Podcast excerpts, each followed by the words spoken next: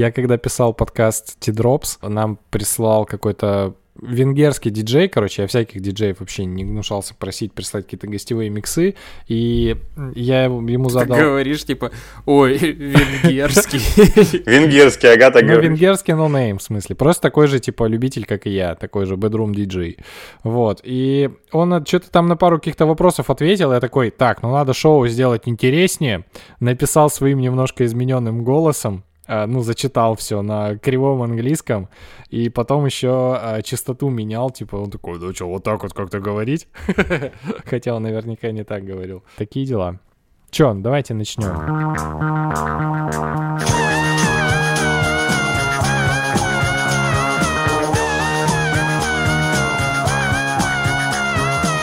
Ребята, привет! А, это легко просто и подкаст на проводе. Мы начинаем третий сезон. Не знаю, кстати, как мы будем считать. Это 24 номер или типа первый эпизод третьего сезона или все такое. Мы вышли из, каникул. Сквозную. Сквозную? Что сквозную? А, общую, 24 Нумерацию сквозную, А, окей. конечно, конечно. А, мы вышли из э, каникул. А Это значит, что начался новый сезон, это значит, что у нас будут новые каверы с новым градиентом. Я думаю, к тому моменту, как мы запустим этот эпизод, появится уже Patreon, и можно будет нас поддерживать стабильно, через доллары. Хэштег стабильность. Хэштег стабильность, да. У микрофона Сережа Жданов, Юра Белканов, Тимур Зарудный. Я почему-то всегда пропускаю этот момент, и мы просто начинаем, типа, бежать. Кто эти люди там вот? Ну, знаешь, сильно, сильно как бы ясно Хорошо, давайте так. Мне кажется. Кстати, мне некоторые люди пишут спасибо за ваши рекомендации. Типа, купил наушники с шумоподавлением. Охуенная рекомендация такой. Да, передам Юре. Так что, возможно, люди до сих пор не знают, кто из нас Ну кто.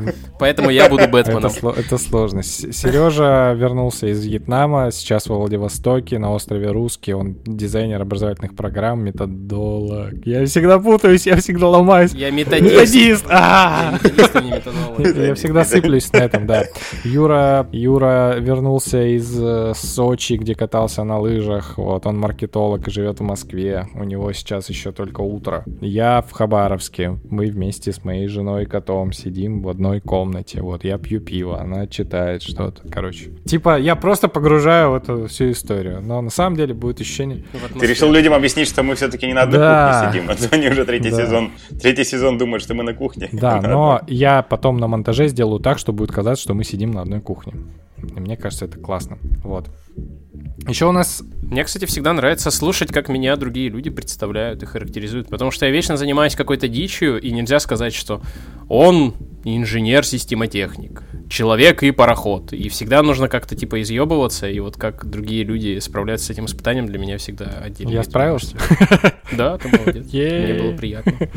А, так, сегодня у нас в гостях должен быть еще Митя Моров Шейн, который, у которого двойная уже фамилия, вот, но что-то он не выходит на связь, поэтому, вероятно, я это вырежу, если он так не выйдет. Сереж что-то там маякует активное. Макно, кому он там маякует. Он, от- отгоняет людей, короче, со швабрами продуктов с пакетом с, про- с продуктами. Которые, да, они пытались украсть. Серега такой, уйдите, я здесь, я все вижу. А, Простите, я не ошибся окном. Это легко просто подкаст или шутка за шуткой. шутка за шуткой. Види- Это видели видео. Голые смешные, потому что я голый. Я смешной. Я прям представляю, как он натурально без трусов, знаешь, сидит такой в одной футболке, короче. Да. Голые бухи. Короче, сегодня, чуваки, сло- сложно начинать. Ой, Когда причем двое из трех не собраны для разговора.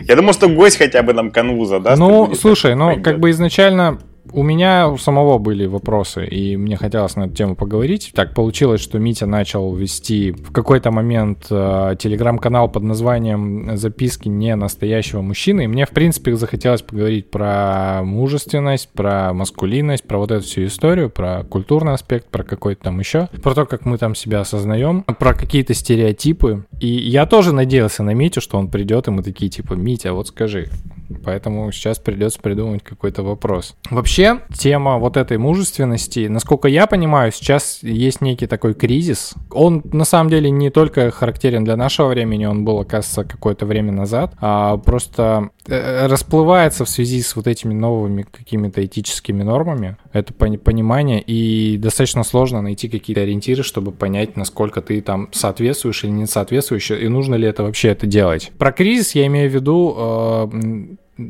Серег, ты, наверное, видел заметку Карпова. Я сам просто, на самом деле, встречал это в Инстаграме и на Авито.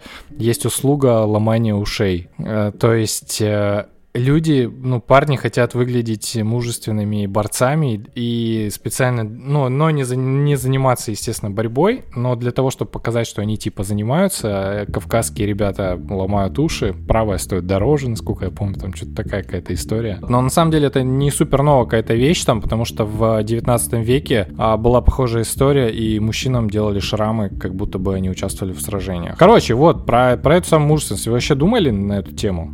А, я сразу тогда с ноги зайду. Ну, конечно. В Японии раньше, не знаю, как сейчас, а, считали, что мужественность э, можно передать от одного человека к другому и передать половым путем. Именно поэтому для того, чтобы стать самураем, нужно было в детстве ходить с самураями в походы, вот, когда ты мальчик, и была специальная палатка, где, собственно, вечером самураи передавали свое мужество начинающим. Это вот. так. И когда я в подростковом возрасте узнал эту байку, у нас как бы в компании все представления о том, чтобы будь мужиком, давай, сейчас я тебя научу быть мужчиной, они приобрели соответствующую окраску. Вот. И как-то вот с тех пор э, весь этот булшит про то, что ты там кому-то что-то должен, он как-то отошел в сторону, несмотря на то, что я типа рос в Арсении, и там а, с одной стороны, типа, криминал, школы Олимпийского резерва, а с другой стороны заводы. Поэтому, ну, со- соответствующая есть такая, типа, скулинная какая-то такая культура. Не, я, честно, как бы, когда думаю про это, всегда прихожу к вопросу, что хуйня. В смысле?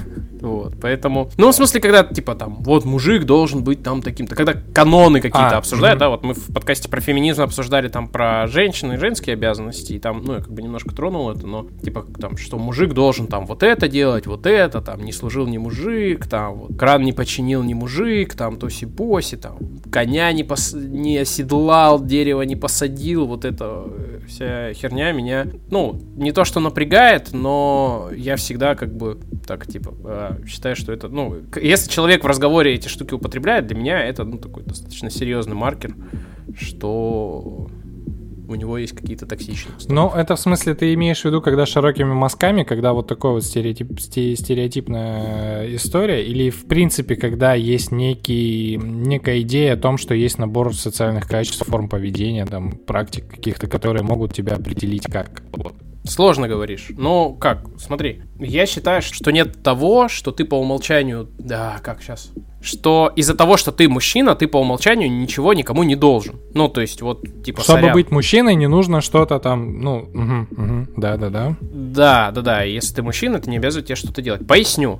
Дело не в том, что, типа, а, все там, иди нахуй ничего не буду делать, веду себя как хочу. А, дело в том, что если ты говоришь, что все мужчины должны это делать, то мне кажется, это немножко обесценивает тех, кто это делает там правда и искренне, там, например, в армии служит. Вот. Типа все мужики должны служить в армии, и те, кто служат, они просто по умолчанию, типа у них значение 0, а те, кто не служит, у тех минус 1. Я про другое, про то, что ты по умолчанию ничего не должен, но если ты служил в армии, ты красавчик, да, я там часто употребляю там, о, там, мужик или там на мужике вышел, да, то есть для меня эта характеристика, она скорее типа позитивная, она характеризует то, что у тебя есть какая-то там воля, там, стремление и прочее. И в том числе поэтому я считаю, что вот эти стандартные мужицкие атрибуты, в кавычках стандартные, не должны быть стандартными. Погоди, так да? ты сам ты, ты, ты сам про это говоришь. Воля, как ты назвал вот это на мужике вышел? Воля. Ну, есть какая-то воля, умение преодолевать там трудности и прочее, прочее. Ну, это то есть тоже же канва получается. Ты сам определяешь, что типа на мужике вышел, нет? Ну, ты говоришь, это характерное это качество. И, или нет, или я перегибаю? Ну, я, я тебе говорю, что вот когда я употребляю там, такую характеристику к людям, я, наверное, имею в виду вот эти черты, э, как те, которые человек там в себе там развил, там, или еще что-то там. Я, ну, я же говорю, типа, о, ты вообще на мужике, и, и, и девочкам тоже так говорю. Mm-hmm. А, ну это да, это смешно тогда. Мужик это, это, без, это бесполая характеристика. А, нифига, прикольно. Так же, так же, как и типа Майнига, это не имеет отношения к цвету. Ну да, это скорее про бро, про да. вот такую историю. Вот, вот так вот. Юр, что думаешь? Ну, говорить девочки, ну, говорить девочки на мужике вышло, это, конечно, такое немножко странно звучит. Да классно, да нет, я... Ну, это не, это же в контексте, не, в контексте э, должно быть, конечно, но... Ну, просто я представляю, так жене говорю, слушай, ну ты мужик вообще. Ну... Да нет, нет, ну... Это не, не мужик, а просто когда она в походе идет условно каком-то, и там последние километры не сдалась, значит, на мужике вышла, ну, то есть... Да, да, да, да. Я обычно говорю, что ты храбрый заяц, как мы так говорим. Можно. Ну, можно храбрый, так. Храб, храбрый Это, Джо, храбрый Знаешь, как вот в этой, в культуре сидельцев, там есть, типа, там, положенцы, типа, смотрящие, есть, понятно, там, всякие, там, маргиналы, там... Сережа, ты так говоришь? Еще что-то. А есть мужики, типа, да-да-да, сидел мужиком, и это вот по, по дефолту, типа, нормально, типа, не зашкварился, там, ложится, все нормально. Мужик. И с этой точки зрения мне всегда было интересно на можно ли сидеть мужиком на женщине? Вот, у них какие-то свои есть характеристики. Всегда было интересно. Да, прикольно. Юр, что думаешь вот э, про вот эту всю историю? Есть ли набор, есть ли набор качеств, которые тебя определяют? Или типа, если ты ну, с таким полом, условно, гендером. Как, кстати, правильно, гендер или пол в этом вопросе? Мужик — это, это гендер, гендер э, мужчина а, — это окей. пол. Гендер гендер. Честно говоря, когда я размышляю о себе, давай так, я э, не припоминаю, чтобы мне кто-то, ну, так сходу, чтобы мне кто-то вдалбливал, ты мужик, там, ты пацан. Хотя нет, в детстве, наверное, что такое было. Да, в детстве было такое. Ну, как эти, типа, не реви и все такое, мужики не плачут, там, что-то девочка. Это было, да, это в детстве было такая фигня. Сейчас такого, наверное, уже не припоминается, ну, так вот, чтобы вот в какой-то бытовой жизни. Когда я размышляю о себе, и когда мне что-то в себе там не нравится, чем-то недоволен, я не размышляю с позиции мужик или не мужик в этот момент. Просто я как я, и мне что-то не нравится. У меня что-то не получается, я считаю, что что-то не так. Ну, вот это как бы не связано с полом, наверное, история. А ты, в смысле, не дожимал? Ну, в смысле, знаешь, иногда такое бывает, что хочется все бросить, потому что ты понимаешь, что у тебя ресурсов не хватает. Но ты такой, не, не буду этого делать, потому что я же мужик. Вот это вот. Да, на самом деле, нет, нет, не, не звучит я мужик. Бывает такое, знаешь, что я, ну, типа, делаю, наверное, потому что, ну, типа, я же решил, что я это сделаю. Ну, у меня же тут список есть задач, которые я собирался сделать. Я вот, типа, его буду мучить до конца. Вот, типа, буду, буду делать, как бы, страдать, но делать. Сейчас я учусь тому, чтобы бросать нахрен, не, не доделывать. Ну, если, типа, перестал переть, бросить вообще, уйти гулять, через 2-3 часа вернуться и там доделать. Или не доделывать вообще. Проще относиться к планам и к их, там, выполнению на день. Ну, типа, не было ресурса, ну, значит, не было. Ну, типа, значит, завтра он будет. Значит, это было не так важно или еще момент не настал. Меньше себя вот этим вот мучить. Вот этой дисциплиной я много в последнее время размышляю над словом дисциплина и тем, что мы ценим вроде бы дисциплинированность э, в людях, ну там в детях. И я в себе как-то эту дисциплину тоже ценил долгое время. Я сейчас понимаю, что, блин, это зачастую довольно сильно ломает внутреннее какое-то состояние, потому что чего-то не хочется, но дисциплина это что? Это то, что ты когда-то заранее себе решил, установил какую-то штуку, ты решил, что вот в будущем моменте тебе вот так будет хорошо от этого действия. Этот момент настал, тебе не хочется это делать, нет ресурса, нет состояния вообще другое тебе интересно, ну, типа, есть дисциплина, и ты, типа, должен себя сломать вот в этот момент, потому что ты когда-то заранее себе это решил. Вот, и я теперь думаю, а надо ли, блин, это, ну, а, а в самом деле ценна ли вот эта дисциплина, полезна ли она? Вот я об этом размышляю а, последнее. Ну, я для себя тоже отвечал на этот вопрос, и здесь достаточно просто сейчас могу сформулировать, что дисциплина как способ сломать себя не полезна, а дисциплина как способ поставить все на рельсы, когда тебе комфортно, в принципе, и это помогает тебе находиться в этих рельсах, да. Это как бы вот, типа, каждую субботу созваниваться я больше... писать подкаст. Да, я тоже сейчас, я размышляю больше о слове ритм, ну, какой-то такой ритм, подстройка какая-то, вот скорее прислушиваться, ритм такой, как прислушиваться внутри и переключаться вот в том режиме, в котором мне нужно, чтобы ритм был. Вот, а не так, что заранее решить какое-то правило и потом ему всю жизнь следовать. У меня, к сожалению, так не работает. Я не могу. Я начинаю себя где-то ломать, и это не круто, кайфа не приносит. Особенно если это личные проекты, то ну, там вообще все довольно быстро ломается, если это нужно себя что-то именно заставлять, вот как-то по какому-то правилу действовать. Угу. Вот. Серега еще хорошую мысль говорил до записи. Ну, про то, что тебе не нравится вот эта вся история, когда, типа, мужик должен... Э... Мужик должен починить да, да, да, да. свое авто, быть способным разобрать компьютер, э, починить кран, там, не брать э, там ни у кого денег сделать себе сам и прочее. Я считаю, что это полный булшит, и ну, в принципе, что это достаточно, достаточно токсичная, употреблю это слово, установка. Помимо этого, лично я считаю, ну, то есть у меня в голове мужик — это тот, кто очень четко знает свою поляну. Я просто вспоминаю вот из детства это ощущение, а, когда ты общаешься с теми, кто сильно старше тебя, кто вызывает у тебя уважение, невольно. Ну, ты пообщался, вот есть люди обычные, есть те, которые непонятные, а есть такой, о, все, хочу вот как вот этот дядя быть. И вот те дядя, дяди, на которых ты хотел быть похож, всегда знали, что они делают, а чего они не делают. Я программист, поэтому я вот программирую, с компьютерами занимаюсь, а дома ремонт у меня делают другие люди, я им за это плачу. Вот, вот это для меня установка, которая вызывает уважение. А когда ты хватаешься за все и все можешь, для меня это все-таки э, ребячество, инфантилизм. А, в слове мужик есть такое, такое определение на зрелость. А для меня зрелость это то, когда ты знаешь э, свои возможности, свои слабые, сильные стороны и то, чего ты хочешь. Ты можешь очень хорошо что-то делать, но не хотеть это делать там принципиально, и поэтому ты там эти штуки аутсорсишь, там не делаешь и прочее. Может быть, я так говорю, потому что я криворукий, то есть э, у меня были попытки там делать ремонты, помогать и прочее. А, у меня откровенно плохо это получается. Я не ковыряюсь с машиной, я привожу на сервис, оставляю ключи. Как-то, ну, может быть, поэтому, но, но мне кажется, что даже если бы я умел все это делать, я бы думал так же. Хотя, если бы, то... Ну, типа, да. вот эти установки мне просто в детстве родственники такие, когда я выбирал профессию, на кого хочу пойти учиться, они такие, ну, переводчик там или пиарщик, ну, это что-то, ну, давай мужскую профессию. Инженер, там вот что-нибудь на телевидении, там что-нибудь такое и, и я действительно долгое время такой, типа, ну да, наверное, точные науки, но я же в них не силен. Значит, наверное, с моей, с моей маскулинностью что-то не очень, наверное, раз так не получается. Вот, очень странная фраза, скорее всего, сказанная в проброс. Ну, ну, ну тем не менее, она как-то так в тебя а, заседает, и ты начинаешь с этой точки зрения смотреть. Вот. Вот это очень, ем, очень емкое такое замечание про то, что, ну, по всяком случае, у меня так, что многое, многие вещи сказаны сказанный в проброс между делом, человек ничего такого не имел в виду, сука, так оседают в голове, и потом так едут долго, ну, там, с самого детства, который сейчас выковыриваешь, думаешь, блин, я так долго жил, а человек вот это, не знаю, там, брат, сестра, мама, папа, бабушка, дедушка, кто-то еще, просто, типа, ну, вот, вбросили, сказали и пошли дальше, там, сильно особенно ничего не имея в этом в виду, и ты с этим живешь потом всю жизнь, вот, это, конечно, да, такая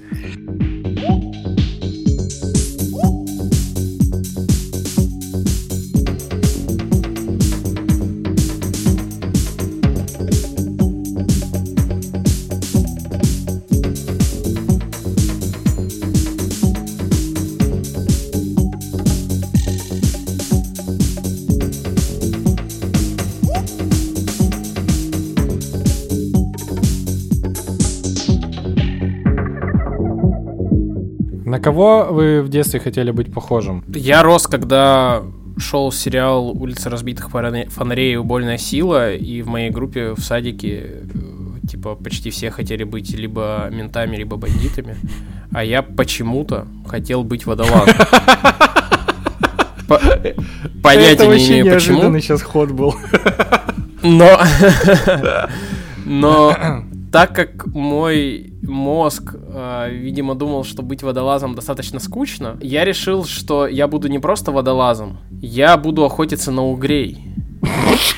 И даже сделаю себе из них электрические перчатки. И я эту историю... Меня когда спрашивали, я эту историю рассказывал много кому. Потому что когда тебе там 4-5 лет, ну, типа, ты там что-то уже можешь там рассказывать, разговаривать, взрослые задают тебе вопрос, там, кем хочешь быть. И я вот эту историю всем рассказывал, эффект был всегда потрясающий. Мои родители, зная это, видимо, даже кого-то подбивали, типа, спроси у него, кем он хочет быть. Вот, учитывая, что у меня родители еще врачи, все такие стоматологом, наверное, будут. Я говорю, нет, водолазом. Они такие, кем? У меня есть похожая история, на самом деле. Ну, э, я говорил, что я хочу быть кладоискателем, потому что я уже, кажется, рассказывал даже часть этой истории. Был журнал, да, «Трамвай», и там мне так сильно в подкорку въелась эта история про поиск кладов. Там прям комиксами было нарисовано в 12 часов, вниз головой, там что-то там туда-то столько-то шагов на север, там от какой-нибудь осины. И я такой, блин, хочу быть кладоискателем. Но в смысле это профессия, но а на кого-то конкретного ты хотел быть похожим? Ну, то есть на какого-то перс- персонажа. Или реального человека. Не знаю, на бать. Ну да, ну в смысле, ну это очень здорово, правильно и Ну, на- на- наверное, я несколько лет назад понял, что моя любовь э, к... Короче, я очень люблю, как выглядят э, кораблики-парусники. Мне, в смысле, прям нравится. Не знаю почему, мне доставляет это эстетическое удовольствие. Несмотря на то, что я вырос в городе, в котором делают вертолеты, у меня там двоюродный дед, там, самолетостроитель и прочее, прочее. В детстве мне дед приносил с завода модели именно самолетов и вертолетов. Меня они вообще не торкали, мне нравились парусники. И я несколько лет назад понял, что это потому, что у меня у отца на руке татуировка парусника достаточно большая, я все детство на нее смотрел. Вот. Прикольно. А в что она означает? Он на флоте служил три года. Блин, прикольно. У меня дед, водо- у меня дед водолаз-диверсант. Кучу историй рассказывал разных про... Как-то прям отдельно его расспрашивал про все эти штуки, как, что это выглядит, сколько метров. Ну, то есть до 180 метров он погружался. Там и корабли, и подводные лодки поднимали, всякие штуки делали. Вот, любопытно про все это слушать. Вот, и про всякие страшилки, когда люди там как бутылка шампанского закипают от кессонной болезни. Ну, там всякое бывает, короче. И глюки, я расспрашивал, типа, как это на глубине там 180 метров, там же ни хера не видно. Вот, он говорит, что э, бывает народ, ну, типа, гнать начинает гусей, типа, кому-то кажется, что поезд едет, например. Ну, типа, рядом с тобой, короче, там. Ну, то есть ты даже руку высовываешь, там же не видно ни хера, даже руку высовываешь, ты руку не видишь. Очень темно. Вот, таких там куча, конечно, историй, как это все там сутками или там позже, по 36 часов их потом вытаскивают из, э, ну, через барокамеры они проходят, э, чтобы раз ну, давление вернуть, вот, в норму. Любопытно, конечно, такая про- профессия. Довольно тяжелая, надо сказать. А похожим-то быть на кого хотел? У меня у папы друг э, был и есть. В то время я был на него. Я, я, я понимаю, что ну, там и в осознанном уже где-то там это 7, 8, 9 класс, 10, наверное, да, уже вот, вот он был для меня как таким вот, такой энергичный, модный, прикольный, шутки-прибаутки такой, вот. У меня был э, двоюродный, он есть двоюродный брат, на которого, который проводил со мной время, я бы хотел реально на него быть похожим. И в какой-то момент я даже понял, что его вот это вот саркастичное, саркастичный способ э, разговаривать с людьми и подкалывать их, он мне передался, мне казалось, что это классно, а оказалось, что это нифига вообще не классно. Ну, то есть, когда ты просто стоишь, подъебываешь человека. Такой, а, такой вот, вот.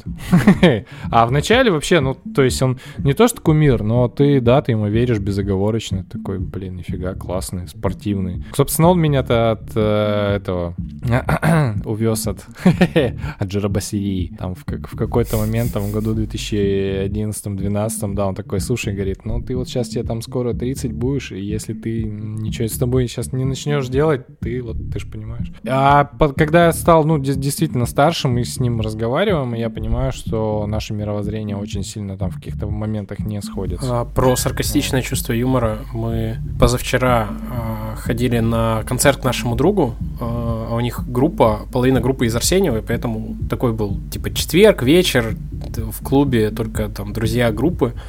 И мы после этого пош- пошли большой компанией пацанов из Арсеньева а, в заведение посидеть по это. И я так понимаю, что все пришли к тому, что вот это саркастичное, унизительное, э, унижающее других чувство юмора, это, ну, достаточно токсичное поведение. Но в этой компании все знают в этом толк, и все вышли под размять мышцы, просто типа с ходов. Здорово, пидор, типа, все, фау, шау, сразу. У нас вечерок был. Типа, мне кажется, каких-то вот прям фраз обычных не было. То есть на каждое слово тебе просто типа фау со всех сторон. И все настолько, знаешь, вот как бывает, ну вот, типа там, товарищеский матч, дружеский поединок. Вот все просто, типа, выпустили пар, хохотали, короче, радовались. И в тот момент было ощущение такое, что типа, блин, как вообще прикольно, такое, знаешь, ну, типа, прям милоты и объединения. Мы выходим, и Лена такая, а вы всегда друг с другом так разговариваете и шутите про говорю, Да нет. Она такая, а, ну, я просто уточнила, типа. Не, ну это же... Так что да, да. иногда э, можно дать себе волю, наверное. Это ты, да, это вы когда играете с друзьями подбуханными в царя горы и спихиваете, это одно дело, но когда ты типа просто стоишь и разговариваешь, и вдруг прибегает чувак и начинает тебя скидывать там откуда-нибудь, а ты не готов, ну это, да, другая история. That's love. That's love.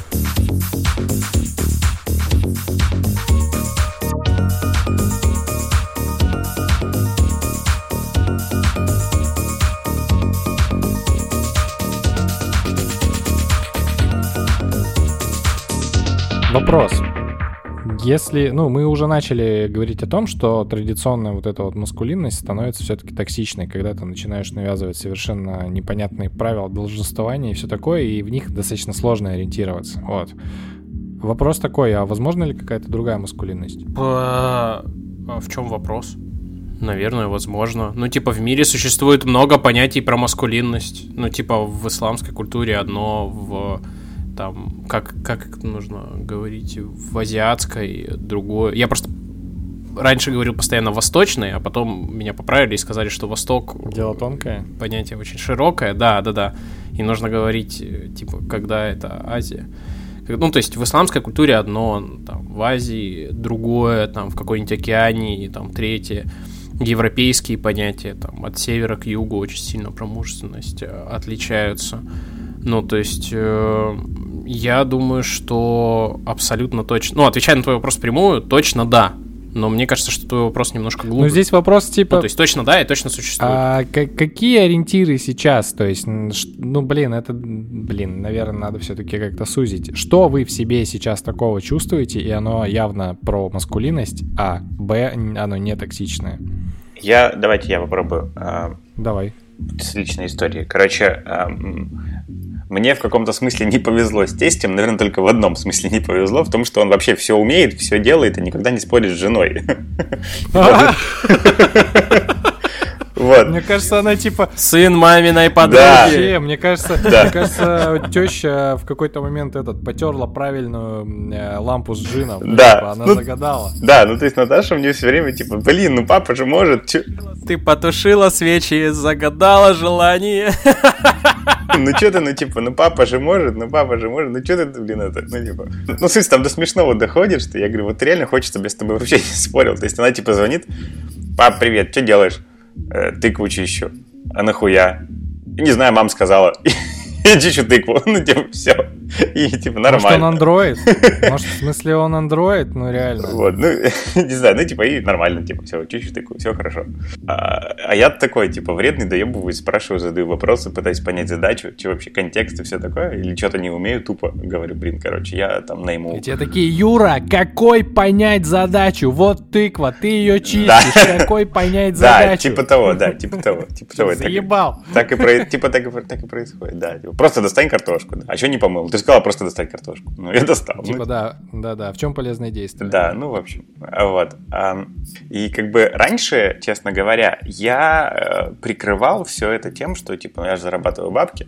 Типа, ну, все, что я же там все зарабатываю, на отпуска нам хватает на квартиру туда-сюда, там, все, все хватает на машины там, и ништяки. В какой-то момент, и, наверное, в какой-то момент, где были моменты, когда я не мог зарабатывать деньги, были проблемы в бизнесе, может быть, в тот момент где-то, а, или, может быть, раньше я сам себе перестал, ну, как бы я решил эту подборку убирать, чтобы, типа, не опираться на то, что, типа, ну, я вот зарабатываю деньги, и я достоин уважения. Только поэтому все остальное могу не делать. То вот. есть есть ус- некое условие. Да, да. Вот mm-hmm. я решил mm-hmm. эту подборку убирать. Наверное, про зарабатывание денег в современном мире для меня, допустим, это я буду про себя говорить. Наверное, это одна из важных там опор маскулинности, назовем ее так. Ну, поскольку на охоту ходить не надо, зарабатывать деньги. Ну, типа, какая-то базовая история. Вот. Это чего ждут от мужика, наверное, я от себя жду, не знаю. Я решил эту подборку осознанно убирать. Ну, типа, не говорить об этом, вообще не говорить о том, что я что-то зарабатываю, что что-то там достигаю, добиваюсь. В смысле, не говорить с целью получить одобрение или как-то себя приподнять и получить, что, ну, там, сказать, что я ценен, что я достоин, типа, вот, то есть разделять эти вещи, не, пытать, не пытаться прикрыть одно другим. Ну, вот, наверное, такая история. Погоди, так а чем ты заменил-то в итоге вот эту вот историю? Ну, то есть на, на что ты сейчас опираешься в этом? Учусь, учусь, учусь принимать просто, что я есть. Ну, себя, ну, типа, что есть я, и я, наверное, ценен, говорю я себе. Ну, вот, я с каким-то своим набором качеств, умений, того, чего я умею, наверное, я, наверное, это ценно, говорю я себе. Наверное, это достойно принятия, это, любви, ну, наверное, вот это. Без каких-то, ну, внешних там историй, на которые uh-huh. я не всегда могу влиять. Вот. ну, типа, деньги. Это, к сожалению, я все-таки все больше прихожу к тому, что это не очень та история, на которую ты можешь влиять в моменте. Типа, взять и там, а, заработать 200 тысяч там, сегодня, блядь, типа. Взять и получить контракт. Ну, как-то почему-то мне кажется, что это не так работает. Да. Я себе даже заметку сделал, чтобы как-то структурировать. Я, ну, как-то так вот сейчас поковырялся в голове из того, что, ну, там точно всплывает, из своих представлений каких-то детских, подростковых. Давай я буду говорить не маскулинность, мужественность я буду говорить. А, менее пидорски а, звучит. Первое. Да... Лига плохих шуток. Про, между прочим, про, про эпитет по-пидорски мы тоже поговорим в подкасте. Давай, да, конечно. Про мужество. Потому что это тонкий лед. А, по-пидорски не значит не мужественно. Абсолютно нет. Я так не считаю. Так вот, а, мужественность номер один, да, типа, с чем у меня... Я буду говорить в порядке, с чем у меня ассоциируется, глубина ассоциаций. Первое, типа, мужественный чувак — это тот, кто заботится. То есть это возможность и желание взять кого-то под крыло. Неважно, подмастерье, ребенка, там, я не знаю, там, семью, жену. Ну, то есть, в моем понимании, мужик всегда либо о ком-то заботится, либо, ну, кого-то там готов, ну, то есть, э, взять. То есть, для этого вот как раз-таки мужественность, да, нужна. Второе, это некая надежность, э, возможно, даже предсказуемость. То есть, э, что я хочу сказать? Первое, что приходит на ум, да, это установка, типа, пацан сказал, пацан сделал, да, но, наверное, мужественность это еще и сказать, слушай, братан, я, скорее всего, проебусь. Поэтому... Это да, да, это смелость. Типа, точно. поэтому там попинай меня, или там, если я так говорю, это еще там тоже там, ничего не знаю. Надежность, в смысле, наверное, какая-то там некая предсказуемость, наличие некого там. Третье, у мужика всегда есть дело.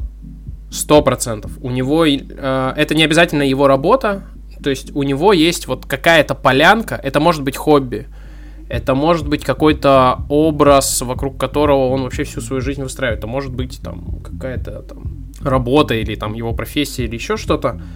А у мужика всегда, ну, мужественность это всегда наличие там некого дела, да, некого стержня вот такого деятельностного. И как следствие наличие какого-то количества баек вокруг этого дела.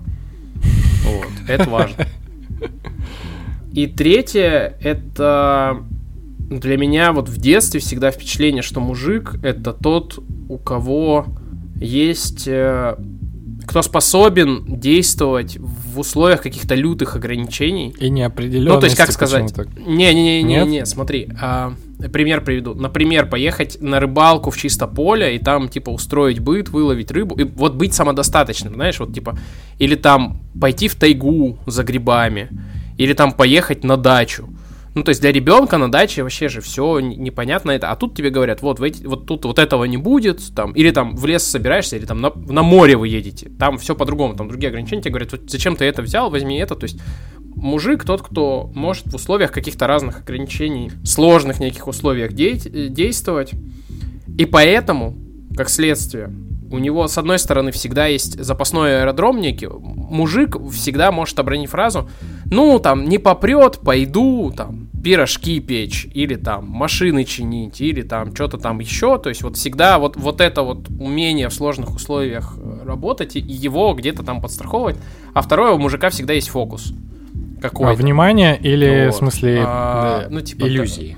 Нет, не иллюзия. Ну, в смысле, э, он что-то делает такое, э, что обычно люди вокруг а, не делают. Какая-то есть magic, фишечка. Ага. Вот у меня батя как-то в детстве, да, мне сказал, не научишься, не научишься, да, шевелить ушами, ты не мой сын, скорее всего.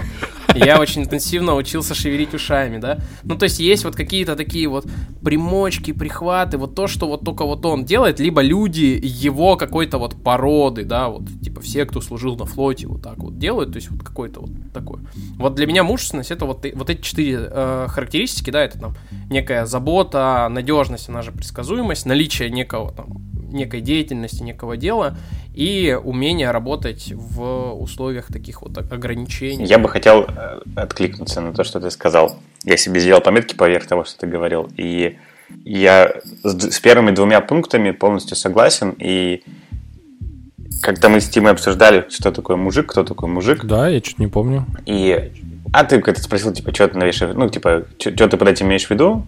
Когда я, помнишь, Андрея поздравлял, сына А, Андрея, поз- блин, Андрея ну поздравлял. да, да. Я говорю, пусть будет мужиком. Ну, типа, я говорю, пусть будет мужиком. Вы там на меня набросились, типа, мужиком, мужиком, что-то, что там за мужик, что-то навешиваешь ярлыки. Хотя в моем представлении это как раз, во-первых, быть добрым. Добрым и заботливым. Это, наверное, не очень привычно, ну, когда слышишь, что типа, мужик, это про доброту и про заботу. То, чего мне, например, не хватает. И я бы очень хотел, чтобы мне этого было больше. Второе, это, я здесь буду использовать отсылкой к Брене Браун и к тому, что courage, храбрость, да, это вот эта храбрость, которая такая уязвимая.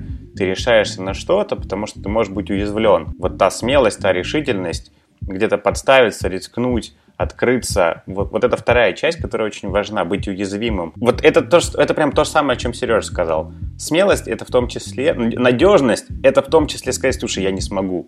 Это, та, это тоже надежность. Это и есть, когда ты заранее, ну, то есть чет- четко, чет- четко чувствуешь и понимаешь. и ты, когда Сережа заговорил о деле, я думаю, что здесь я, поскольку сейчас сам пребываю в неком таком, ну, неком кризисе самоидентификации, я там сильно перетряхиваю модель компетенции, я смотрю в новые области для себя и пытаюсь в них развиваться, и много задаюсь вопросом о деле, а то ли я хочу делать, а правда ли я это вообще, смогу ли я это делать, может быть, это не то, то для меня, конечно, сейчас вот это слышать немножко больно, потому что немножко, немножко, немножко это царапает, потому что у меня в вопросе дела сейчас четкой определенности нет. И у меня такие вопросы возникают, а мужик ли я тогда, если у меня нет четкого... То есть я некую, некоторую неполноценность ощущаю. С другой стороны... Я могу сразу подожди. важную поправку дать, да. Сейчас, погоди. И, и- я просто с другой стороны, мы тут вдвоем с Наташей это проживаем. И то есть у нее такие же вопросы. Ну и, соответственно, эта, идея, она как немножко распадается, потому что она тоже парится на этот счет. И, в принципе, в моем представлении тема самоидентификации, она такая мальчикам и девочкам свойственна. Ну, а настолько ли ценно это дело, которое я делаю, достаточно ли оно там мужественное? Наверное, вот эти вопросы, они всю жизнь... Серьезно? У тебя в будут. смысле есть вопрос про мужественность относительно своего дела?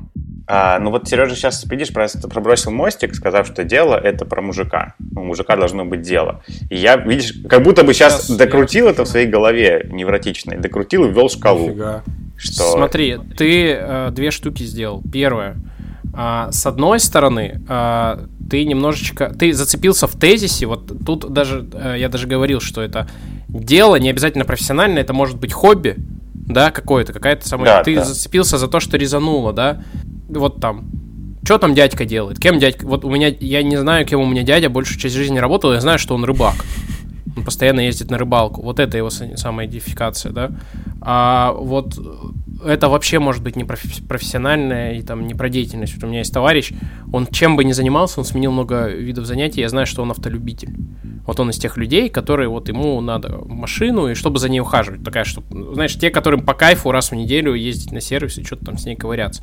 Это совсем не проф- профессионально. Но тебя резануло конкретно это, и мне кажется, это Мгм. косвенно подтверждает тезис в том плане, что когда ты понимаешь, что этого нет, да, тебя это, ну, тебя это дискомфорт некий э, ввергает. Но в чем штука? Тут есть такое следствие интересное. Я вот считаю, что я ищу себя, да, я ищу там, кем я хочу быть, и я ищу свое дело, это и есть, ну, как бы вполне дело и вполне самоидентификация.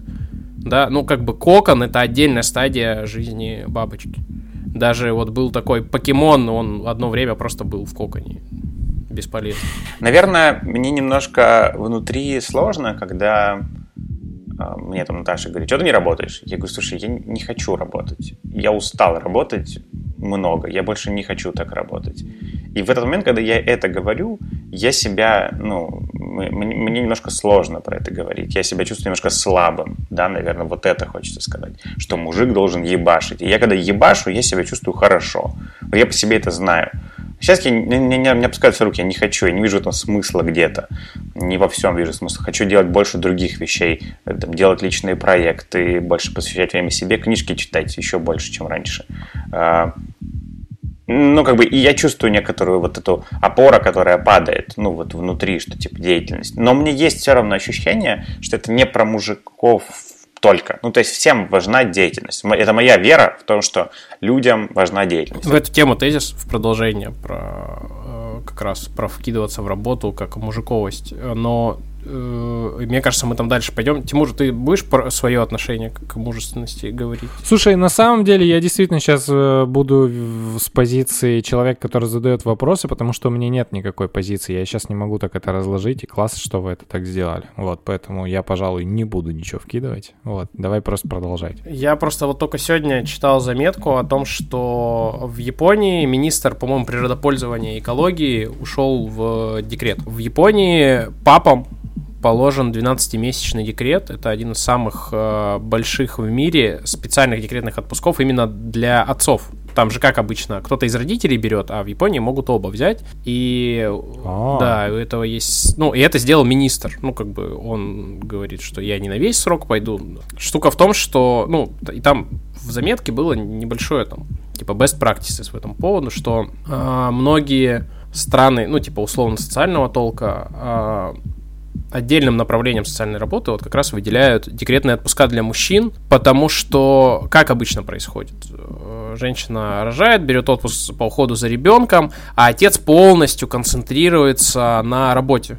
То есть мать полностью берет очаг, да, а он уходит, там берет на вторую работу и прочее. И когда, во-первых, мать достаточно надолго выпадает на два года, да, обычно это происходит. То есть это достаточно большой разрыв на, на рынке, тем более, что голова вообще же другим занята. И как-то вот она вот становится вот этой условной хранительницей очага и выходит по итогу на менее там квалифицированную или там оплачиваемую работу да. Ну, плюс, а... плюс, плюс это изоляция в семье, но они разделяются. Ну, то есть, да, и плюс он пришел, очень мало общаются. Да, он начинает работать по 10-11 часов, просто приходит ложиться спать, грубо говоря. Да, и, да. Ну, кон- контакт ну, теряется, тяжело. Все, да. все, все верно, да. Ну, я про то, что, видишь, правительству там разряд, э, разлад в семье вообще мало интересен. Там, это история про управление рынком труда, то, что у тебя молодые профессионалы, по факту э, выпадают, да, ты в подготовку э, человека вложил там много денег, на, ры- на рынке там дефицит квалифицированной рабочей силы, а тут э,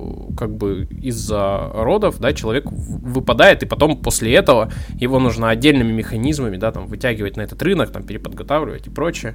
То есть у этого есть и там экономический аспект, да, там есть семейный, есть там чисто человеческий, что женщины э, впадают в сильную зависимость от мужчины. Штука в том, что в обратную сторону тоже на самом деле давление же и на мужиков, да, достаточно большое. То есть, когда мы говорим про токсичные понятия маскулинности и прочее, ну, как бы, как бы да, но в большинстве случаев это, ну, типа, дорогая, давай заведем ребенка, я на мужике, я вообще, я тебя обеспечу, все будет хорошо, я ручаюсь. Но, типа, через год ты не то, что отказываешься от этих слов, но все равно это на тебя давит. Это как взять ипотеку, ты вроде все взвешиваешь, у тебя все хорошо, но э, где-то на задворках тебя эта штука парит когда, ну, вот все эти разговоры про феминизм э, скатываются в разговоры про гендерное равенство, точнее, не про гендерное, а про половое равенство, я, ну, как бы, я всегда начинаю, типа, говномет расчехлять с фразы, бля, ребят, о чем мы вообще говорим? Мужики не рожают, да? Типа, это штука, которая очень... Я просто, я всегда преклоняюсь перед женщинами, которые там а, рожают детей и при этом делают карьеру еще, да, потому что для меня это удивительно, я не понимаю. Я свою-то карьеру, да, не могу, как бы, ну, то, то есть не то, что не могу, мне достаточно сложно это делать. Когда у меня вставал там выбор, идти в армию или нет, для меня был ужас пропустить год, я же вообще, я выпаду, а потом я думаю, а как люди уходят? Вот у меня сестра второго ребенка, да, воспитывает второй декрет подряд, и я вообще в шоке. Вот мы сейчас с ней очень много разговариваем про то, как ей воз... обратно возвращаться на работу. Она одно время взяла, ну, продлила декрет, э, вышла чуть-чуть позже на работу, чтобы поддержать у нее муж начал новое дело. Вот, и она говорит, я дома буду с детьми, чтобы его там полностью не отвлекать, чтобы он там стал на крыло с бизнесом, да, снова. При том, что она очень любит там работать и очень сильно скучала, да, про, по работе по своей. То есть, мне кажется, что декрет, декретный отпуск и уход за ребенком, конкретно там за ребенком, это тот аспект, который в разговорах про мужественность, маскулинность или там феминизм, если угодно, очень часто избегается как само собой разумеющееся, а там до хрена всего. Вот это та самая понятная, но одна из самых важных э, проблем. Вот, и к ней же идет э, прицепом история про то, что мужик не может быть домохозяйкой. Да, он может быть домохозяином. То есть я видел несколько пар, в которых основной доход приносит э, в семью женщина, женщина там работает, да, там с 9 до 6 условно, а мужчина, вот прям типа реально там сидит дома, обеспечивает, ну там, либо квартиру, там, либо дом, что все было ништяк, и там, ну, им, имеет какие-то, может быть, э, там, подработки, там, жилье сдает, там, в аренду, там, какую-то там пенсию получает, еще что-то, но вот является собой вот именно таким домохозяином. Это все еще, как мне кажется, достаточно экзотично, а, а то и кое-где маргинальная позиция, а так быть не должно, наверное. Я первый раз, наверное, употреблю этот эпитет, и что-то аж сам дернулся, но это, короче, хуево. А вы на себе чувствовали давление? А, какое? Ну, вот именно про маскулинность такого какого-то плана. А, слушай, я вырос э, в Арсеньеве, носил серьги, длинные волосы, типа, и красил губы, не красил губы, а губы ги- а, гуталином? Нет, губы гигиенической помады. У меня, я в подростковом а. возрасте пил очень жесткие лекарства от э, прыщей, от заболеваний кожи, и у меня жестко отслаивались губы, я был вынужден буквально каждые 20 минут э, смазывать губы помадой, и то есть, ну, и постоянно, как бы, вот все вот эти там гопы, местные ребята видели, как я, типа, типа, с этой штукой хожу. Конечно, типа, я испытывал по этому поводу, типа, какое-то давление, но, как бы, что, come on. А в соврем... ну, в, в детстве-то да, мы все типа в 90-е выросли, и у всех были гопы и все, все такое. Угу. Я помню, мы сидели у, даже у друзей, когда у меня там на одном из первом, первых айфонов я привез какую-то яркую оранжевую, кажется, оранжевый чехол.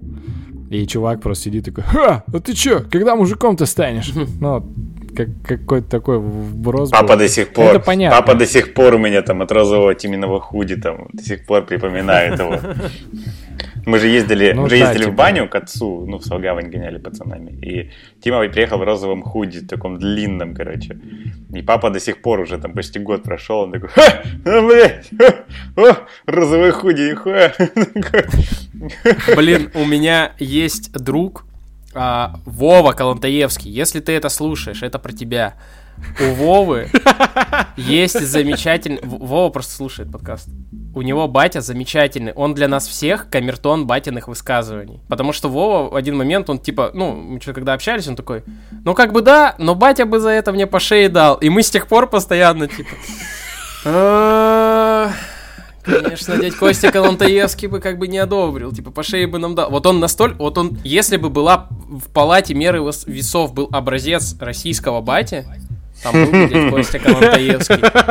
Он охуенный. Дядь Кость, вам привет вообще, низкий поклон. Я, да, и, и, и вот я сейчас с Наташей, мы ездили кататься, и с нами были друзья, они пара нетрадиционной сексуальной ориентации.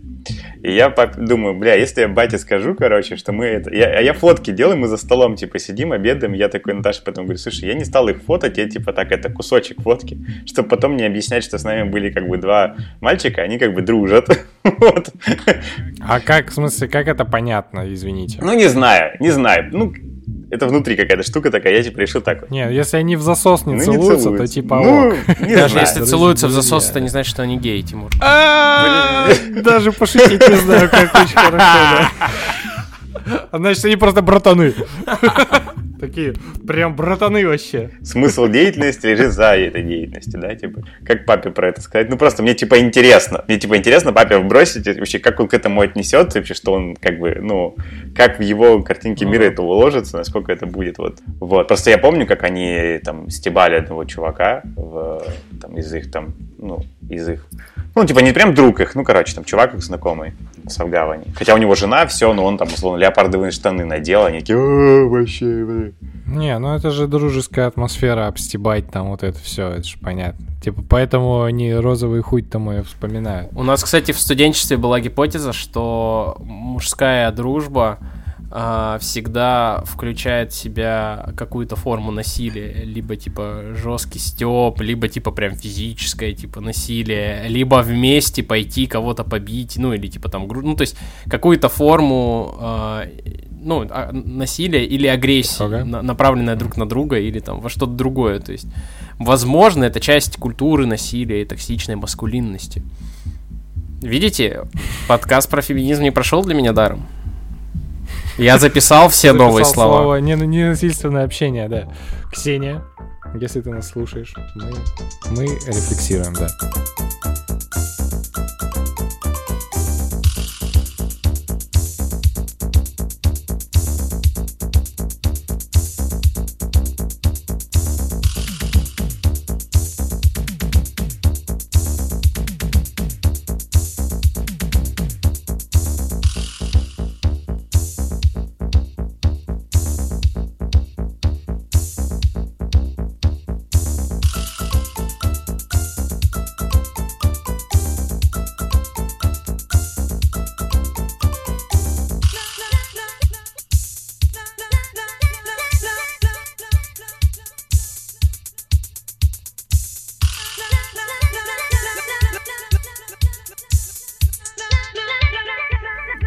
Меня был тезис, э, он же рекомендация, э, преждев... преждевременная рекомендация. Короче, мы э, так вышло, что вот в нашем отпуске мы с Леной смотрели почти все фильмы, которые связаны с квир-культурой каким-то образом. А, а? Какие-то вот сильно... Сквир-культура. Квир. Квир-культура. Квир, квир. Да, сейчас, сейчас поясню. Не сквирт-культура, да, да, да. А, Это я знаю.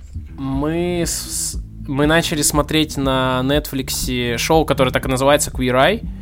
Там это мейковер шоу, а, когда, ну, то есть берут какого-то чувака и за неделю, ну, то есть какие-то аспекты его жизни улучшают. Штука в том, что в этом шоу ведущие это 5 геев. 5 а, геев, которые каждый из них профессионал в своей области. Один отвечает за еду и вино, другой за уход за собой, за груминг, третий архитектор, дизайнер, а, четвертый стилист а, одевает, и пятый, ну, как бы, там написано, что он отвечает за культуру, но по факту он, ну, как бы, они готовят этого человека к которому важному событию в его жизни, он, как бы, помогает ему, такая лайтовая психотерапия помогает ему, как бы, там, себя принять, повышает его самооценку каким-то образом. И они прям геи. В смысле, некоторые из них прям турбо-геи, то есть они такие порядочные с западного побережья чуваки, э, такие вот прям очень типичные, сильно такие diversity со всей силы. И они... Ну, то есть, первый выпуск начинается с того, что они берут американского вот такого прям батю, реднека. То есть, а они вообще простых путей не ищут. Они едут прям на юг штатов, какие-нибудь там Миссисипи, Кентукки, берут каких-нибудь прям а, чуваков, там, которые половину недели проводят церк в церкви, у них там шесть детей, которые до этого никогда не разговаривали там с геями, таких, которые работают там на трех работах сразу, спят по пять часов в день. И они, ну, всяких там, типа, типичных копов, там, типичного такого американского батька после там трех э, разводов, и они вот при, врываются к нему в квартиру, как бы, и там делают ему ремонт, гардероб, и вообще с, с ним, а они прям с ходов там начинают его там всячески обнимать и вести себя как вот вот стереотипные геи после этого снижают этот градус, да, после того, как шок проходит. И это шоу, которое... Это, это рекомендация прям. У него уже там 5 или 6 сезонов. Э, я в полном восторге, потому что я смотрю на него, и я понимаю, что эти чуваки одни из самых мужественных, которых я, в принципе, видел.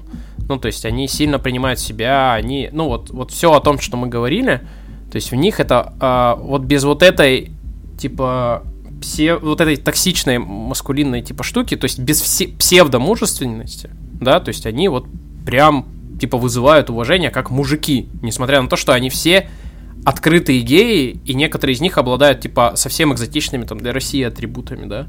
А второе шоу, которое мы смотрели, называется AJ and the Queen. Это сериал, там главную роль играет э, такой чувак, Рупол, это самый известный сейчас э, драг-квин. Вот, то есть в США есть культура, ну, э, драг-квинов, э, таких, я не знаю, как э, артистов, трансвеститов, мужиков, которые переодеваются в яркие образы женщин и как-то там выступают. Это отдельный слой культуры, мы тоже когда вот начали смотреть, сильно окунулись и были удивлены, насколько большое влияние он оказывает на современную культуру, там, начиная от макияжа и заканчивая, в принципе, там, тем, что называется там performances, да, там от стендапа и до, до кино. А, и там один из а, основных, а, собственно, одна из основных сюжетных линий это взаимодействие AJ. Это маленькая девочка, которая с ним путешествует по всей стране. У них тур а, по вот этим про придорожным всяким барам, в которые вот этот чувак выступает ну, то есть в своих вот этих образах. И это тема отцовства, да. А, мы смотрели параллельно Манда- Мандалорца и эту тему, и это было очень забавно. Это как две стороны одной медали, да. С одной стороны этот Мандалорец, который, типа, не снимает шлем, ни с кем там не говорит, и у которого есть этот Бэйби Йода, который тоже не говорит, а с другой стороны полная, то есть противоположность в сериале Джейн Квин. Был еще Дракула с его вот этим новым прочтением, сильно сексуализированным, каким-то странным, с желанием оставить потомство. И я когда все это смотрел, я знал, что мы будем говорить про мужественность. Мне почему-то так резануло, вот насколько... Ну вот, типа, по-пидорски это значит антимужик. А я что-то посмотрел, я, может, просолился просто, пацаны, я не знаю, может, я упоролся, но тема в том, что я настолько ну, я не настолько проникся, чтобы сказать по-пидорски, это значит турбо-маскулин, но нет, мне... Мне показалось, что мы как-то очень предвзято и по-снобски как бы относимся. Э, мужественность отождествляя с э, ориентацией, наверное, или еще что-то, и это не очень правильно. И я рекомендую, если вы достаточно э, широких взглядов для того, чтобы не блевать в экран от того, что, ну, как бы мужики ведут себя не очень мужественно, или просто от того, что мужики это геи на экране. Посмотрите хотя бы пару серий Eye, они дико все э, слезливые в конце, то есть там реально есть драма. У меня, у нас с Леной пока равный счет 3-3 по количеству пущенных слезинок, как бы после серии. Вот. Это прикольно. И прикольно это смотреть вместе с э, девушкой со своей, ну, или если у вас с парнем. Ну, короче, парами прикольно смотреть, потому что, во-первых, это мейковер-шоу, а во-вторых, потому что вы на этой почве сможете обсудить вот эту вот разницу маскулинности, феминности и прочее. Такие дела. Така, такой у меня тезис слэш рекомендация. Попробуйте к этому отнестись и не прослыть гомофобами. Короче, откликнусь на то, что говорил Сережа, пока, пока идет базар. Наверное, пока ты говорил, я испытывал... Смешанные чувства это называется. Да, ну, блядь, это, это тупо сказать смешанные чувства, как бы... Ну, в смысле, тупо в моем случае. Э, как там ты говоришь, Тима, познай себя? Как-то ты мне написал там никнейм, типа, познай себя. Ну, вот я типа того. Когда ты это говорил, я скорее испытывал... Ну да, это то, что называется смешанными чувствами. В... Омерзение, отвращение, стеснение, ну, это, наверное, слишком грубые слова. Я, их, наверное, там стоит вырезать Запикай. потом. Я просто пытаюсь, ну, разогнать. Значит, раз... Да, я пытаюсь просто разогнать и понять, что там было на самом деле. Ну, то есть, это, это не комф... Наверное, я бы это не смог смотреть. скорее базовая эмоция здесь неприятие. Да, да, я прошу здесь меня, я прошу здесь меня просто понять и ну, не мочить. Ну, в смысле, я просто пытаюсь рефлексировать, что там вообще. Ну, ну да, я, я бы скорее не, не смог это принять. Наверное, мне было бы это неприятно смотреть. И я спокойно отношусь к геям, это значит, что ты не но до тех пор, пока да. они не начинают там лобызаться и надевать леопард на себя и маньяк. Так, ну погоди, но мне, лобызаться мне это одно дело. Лобызаться... Ну, правда, ну, ну, ну, то есть, сам, сам факт, что вот, ну, вот я говорю, мы сейчас гоняли там с ребятами, ну, типа, вообще, окей, пока это никак не, не, не, не проявляется. Ну, честно, ну, мое такое, вот. Я не знаю, да, я, я не знаю почему, мы можем сейчас про это поговорить и попробовать меня там под, подраскопать, но я просто прошу меня не, не это, не мочить здесь, короче, за это дело. Ну, то есть, я типа вот подставляюсь и говорю как, как, как есть. Просто ты говорил, Сереж, ну вот про эту штуку, а я внутри, вот там пять чуваков заходят в дом и вот они как-то себя там ведут вот так манерно, как ты говоришь, ну, типа стереотипно, да, начинают себя вести, вот ты это сказал. Сейчас, сейчас надо пояснение для Мити сделать. Мы обсуждали сейчас шоу Queer Eye, ну, ты наверняка знаешь, вот. Я его знаю, но я его не смотрел. А, угу. Вот, ну и Юра рефлексирует. А, тем не менее, э, еще, да, еще да, один и... момент. Наверняка мы не будем в- включать это все как-то менять хронологию записи, будет все так. И, чуваки, к нам присоединился Митя Маров Шейн, да? Все правильно я прочитал? Маровов Шейнер. Шейнер. Блин, я готовился да. и обосрался. Нормально. Я просто...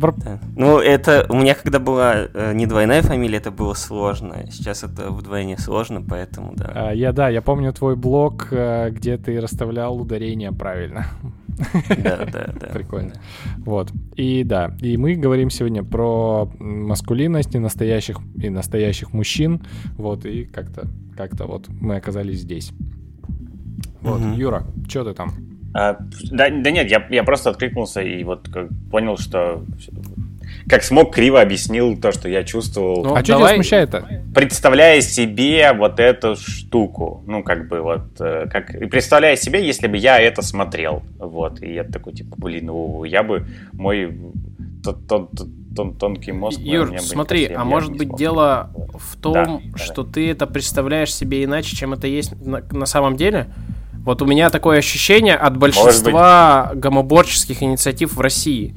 Люди представляют себе геев как людей, которые ведут себя я не знаю, как, как существа с другой планеты, или как люди, которые сознательно нарушают какие-то там порядки и прочее. Иногда, точнее, зачастую, в жизни все не так страшно, как у тебя просто типа воображение рисует, что там прям вот а, люди приходят, обливают себя смазкой, вот, сразу же снимают с себя единственное, что на них есть, а это леопардовые стринги, и начинают своими бо тебе вот там по, по стенам э, пыль размазывать. Ты сейчас Попробуй- описал то, что происходит э, в панорама-баре. В главном э, берлинском техноклубе. Ну просто ты же, ты же просто, ты же просто, ты же просто сказал, что заходят пять чуваков, которые ведут себя как, Как- стереотипные геи. Я себе представил стереотипного гея на 12-сантиметровой Посмотри. платформе, в Посмотри, латексе, там. вот прям первую серию первого сезона. И, ну, про- просто, ну, в смысле, я не знаю, как там упражн... последи за, за чувствами, за своими. Но мне кажется, просто, смотри, я тебе почему так, э, как бы, смело тебе это советую, что мне кажется, что ты выдохнешь после этого, что ты посмотришь и поймешь, что вот эти чуваки с экрана, которые турбогеи, да, как я выразился, то есть они вот прям вот такие вот супер-супер-супер, а, ничем, ну, там, они не сильно там экзотичнее, чем твои друзья геи, которые, на- наверное, ну, там, сильно более скромно, да, себя ведут. Или Или, скорее всего, ты не знаешь, что они... Не, Юра просто говорил, что он сейчас ездил в отпуск с э, ребятами, с парой. А, Вот. О, да, А. И А, не, я просто прошу их порой не рассказывать мне истории какие, которые у них там есть, а я один порой начинаю такой, так, так, все, моя психика сейчас вообще поедет, тихо, не надо, вот.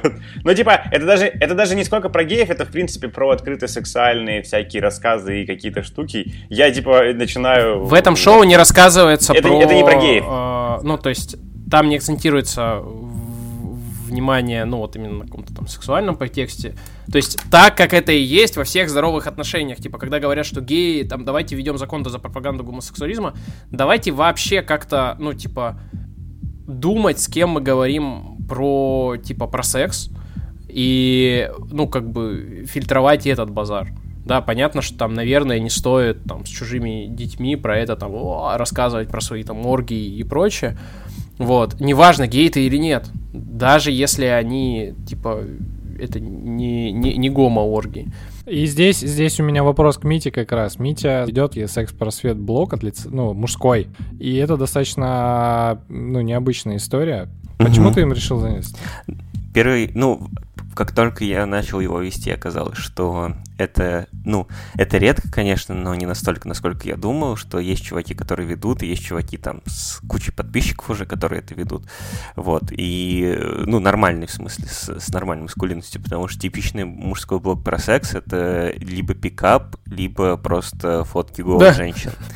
Вот. А я, почему я решил, ну, у меня э, будущая жена блогер, и она тоже немножко пишет про секс, но она, э, она блогер, вообще, она блогер в Одноклассниках, и э, это очень странная штука сама по себе, да, это удивительно.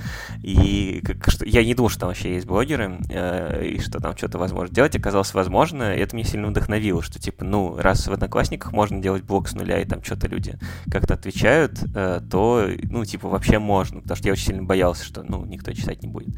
Э, Просто много об этом говорим, много об этом думаем, э, вот, и она мне сказала, что есть дефицит блогов о сексе с более-менее адекватной мужской точки зрения. Ну, я тоже не видел, особенно не сталкивался, вот, и плюс у меня назрел какой-то пласт а, осознаний по поводу секса, по поводу там маскулинности и всего такого. Они, конечно, не все до конца оформлены, не все до конца. Не- нельзя сказать, что я прям вот а, в, в своем познании преисполнился, э, но что-то понял и начал про это рассказывать. Слушай, так это вопрос, возвращаясь к вот этой истории. Ты сейчас, когда описывал, ты говоришь, э, мало кто ведет блоги с нормальной маскулинностью. Нормально это как, в твоем понимании? А, как правило, мужской секс-блок это я трахаю телок и расскажу вам, как трахать телок. Вот, все. Ну, то есть, и больше никакого посыла в этом нет. А, я понимаю, ну, надо объяснить, почему это не да очень не, ну ок. мы... все, все понятно. Не, ну просто нет, это, это важно. Дай, дай ссылочек, ссылочек, дай найди. Э, важные, ну просто, блин, вводишь э, мужской блог и все, и то есть вы- и Алекс прям- Лесли, да, вот это эти вот. Алекс Уэсли, о, да, э, я понимаю, вот про, про, про Алекса Уэсли мне есть что рассказать. Просто я бывший пикапер, и я как раз э, воспитывался в традиции Алекса Уэсли, и я, ну как бы, понимаю, откуда это все, откуда берется именно такая такая маскулинность э, в чуваках, как мне кажется. Ну, потому что я понимаю, откуда она у меня взялась. Э, ну, у меня она взялась. Ну и в принципе, если вы читали Алекса Лесли его книжки, то э, я прочитал все, кроме последней ну, там, вот была волшебная таблетка, вот дальше волшебной таблетки я, я уже читал не читал. такую «Жизнь без трусов», которая а. самая первая. Я видимо. читал тоже «Жизнь да. без трусов», потому что я по ней, э, короче, смотрел педагогические приемы.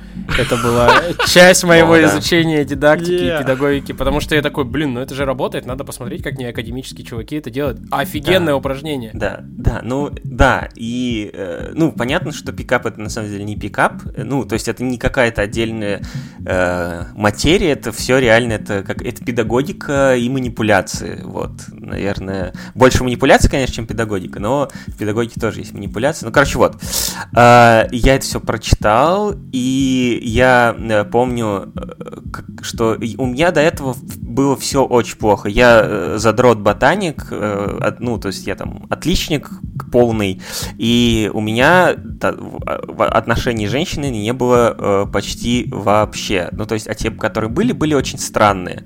И э, вот к тому моменту, как я начал это читать. И я вот только вышел из очень... Э, из отношений, в которых я вел себя как мудак. Мне было 17 лет. Это было мое первое, прям, первые настоящие отношения. Настоящие в смысле секса. Вот, как нет, ну, то есть, настоя... без секса это же не настоящие отношения, да, 18 лет. Как, как еще может быть? Вот. И я такой, ну, все, надо что-то, надо с кем-то знакомиться, надо что-то делать. Я хочу трахаться. Ну, как бы, все начали трахаться еще в 14, наверное. Ну, все же рассказывают в школе. Вот. А я тут такой, и у меня ничего не получается. И мне чувак, один знакомый, сказал, слушай, есть такая книжка. Вот. Ну, то есть, э, я в это пришел именно исходя из того, что я вообще не представляю, как взаимодействовать с женщинами, потому что, ну, в воспитании нет такого пункта, как взаимодействовать с женщинами. В воспитании в таком вот, ну, вот, не знаю, мои родители более, не скажу, что они прям консерваторы, они более-менее прогрессивны, но тем не менее, они тоже, у них вот был момент разговора про секс, у меня один с отцом, это было очень стрёмно, ну как-то это, это было очень непонятно, я не очень понял, что он мне хотел сказать, потому что все, что он мне хотел сказать, я уже знал. Он мне, единственная важная мысль, которую мне донес, ну, пожалуйста, пользуйся презервативами, а я, поскольку я смотрел постоянно рекламу в 90-е, у меня, в принципе, секс ассоциировал с презервативами, потому что вот это разумный выбор, разумный человек, тык-тык, вот, ну, то есть все, там, ну вот, вот берется оттуда. Я, я, я думаю, что если человек не очень понимает, как он, как разговаривать с другими людьми, он пытается найти легкий способ это делать. Вот пикап это очень легкий способ пытаться что-то делать, которое работает. Помню, я просто как, как я пошел выполнять эти упражнения первый раз на улицу, и там с первой девушкой мне не удалось познакомиться, а, потому что она от меня убежала. Ну, а в книжке же написано, что они убегают, это норм. Типа, я такой, ну ладно, убежала, убежала. И надо не дать убежать еще, да, это а, отдельная жесть, конечно. Ну, типа, да, но там да, там все вот в таком ключе. Потом я, э, это тоже прям озарение, я иду, мне идет навстречу девушка, которая мне нравится, в компании. А в книжке написано, что если она идет в компании, это еще лучше, потому что ты можешь познакомиться сразу со всей компанией. И я знакомлюсь сразу со всей компанией, и я иду с ними гулять. И то есть у меня закончилась моя практика на этом моменте, потому что я первый раз в жизни, у меня прям такой, я могу знакомиться с людьми, я могу с ними взаимодействовать, и они меня не посылают, не начинают надо мной издеваться, и вот. Ну, то есть, вот так становятся пикаперами. Слушай, а насколько, насколько это комфортно говорить о таких вещах публично? О каких таких? О каких ну, таких? Ну, да? о достаточно интимных вещах публично, потому что когда у нас был э, вопрос, когда мы отвечали на вопросы, и у нас был вопрос про секс, а, ну, мы все такие, ну, чип, мы вообще даже не знаем, о чем тут говорить, и мы не будем переступать эту черту, это очень лично и все такое, вот. И это а можно я дам тебе время ну, подумать и да, попробую давай. уточнить? В смысле, вот смотри, есть, г... есть грань говорить, что у меня есть секс, уже неприлично, да? И вот мы, скорее всего, где-то дальше. Да? Немножко. Насколько дальше? Вот где? То есть я не очень понимаю, о каких вот прям таких вещах. Мы же на ну, самом я, деле, я когда это обсуждали. Нет, нет, нет, я говорю с таким придыханием сейчас. А, мы же обсуждали, что нам не очень понятно, а не только о чем мы готовы говорить, да, но и то, о чем вообще стоит в публичном пространстве говорить. То есть я вот лично эту грань не чувствую, да, и поэтому так, ты не понимаешь, какая там глубина, просто не иди туда, иди на те темы, в которых ты понимаешь что-то. Где вот, по-твоему, вот эти темы, которые вот, вот такие, за гранью того, что да, у тебя mm. тоже есть секс, да, возможно, секс у тебя был сегодня, ну, то есть, типа... А, в смысле, это как ко мне вопрос? Да. Блин, ну, слушай, я, я не могу сейчас на него ответить, но Потому что я не думал на этот счет. То есть для меня эта тема тоже считается интимной, и я типа, ну, я вот по умолчанию такой просто на эту тему не говорю, потому что это а, может быть э, некорректно по отношению к моей жене. Ну, я с женой договорился, но в целом, мне кажется, что нет тем, на которые ну, некорректно говорить. Ну, то есть, если ты секс-блогер, то э, это автоматически как бы ты готов рассказывать обо всем, ну, потому что иначе какой смысл у нас так все плохо с сексом, если еще секс-блогеры будут такие, Ха-ха, нет, вот это вот я, наверное, про секс не буду рассказывать, там, анальные пробки для меня это слишком, вот, ну, то есть, Так, вряд так, погоди, погоди, знаю. вот и сразу уточнение, у нас сексом плохо, это как? Это ты про прочитал? Ну, у нас очень, никто не понимает, как о, о сексе говорить вообще, и э, как, и что, ну, как бы, и что что, что э, как делать так, чтобы всем было хорошо, но при этом никто э, не чувствовал себя плохо. Вот. Потому что девушек, ну, вот мы, я об этом не знал, но судя по моим данным. Э, я, ну, я боюсь говорить просто обобщение, потому что у меня, к сожалению, не так много э, данных именно научных. У меня пока что больше данных из наблюдений, и э, я могу ошибаться поэтому. Есть ощущение, что девушек воспитывают родители, э, в, ну, матери, как правило, потому что парни вообще об этом не знают. Э, в концепции пусть он делает, что ему нужно, вот именно ему нужна вот эта штука, а ты терпи. Как в домострое, вот. а после секса нужно оставить жену, дать ей возможность поплакать. Да, там как-то вот такое. Да, да, ну то есть и, да, реально, то есть и э, говорят, ну вот э, у тебя там э, что-то болит, чешется, ну потерпи. Ну как бы вот такая наша женская доля. Вот у него есть желание, а вот мы должны исполнять, он там свой какой-то долг исполняет, мы вот этот долг исполняем. Ты потерпи. И, и ничего не показывай, и говорить о сексе сексе нельзя, и показывать, например, оставлять тампон в ванной или там нижнее белье в ванной сушиться, это вообще э, нельзя, и чтобы никто ничего не видел, и потому что ты же девочка, ну, то есть вот это девочки как у Радуга, это не только ожидания мужские, это еще и э, такое общее воспитание про то, что девочка должна, ну, то есть вот именно настоящая женщина не должна показывать свои какие-то биологические штуки. Ну, и это ведет, естественно, естественно, к отсутствию оргазмов, э, там, не знаю, всяким воспалением, сложностям в редуктивном плане. И да, вот это, кстати, еще, э, э, вот вы наверняка слышали, там по женской теме или как-то по женской не помню, как Часть. это правильно говорят, по женской части, да-да-да. У меня проблемы по женской части.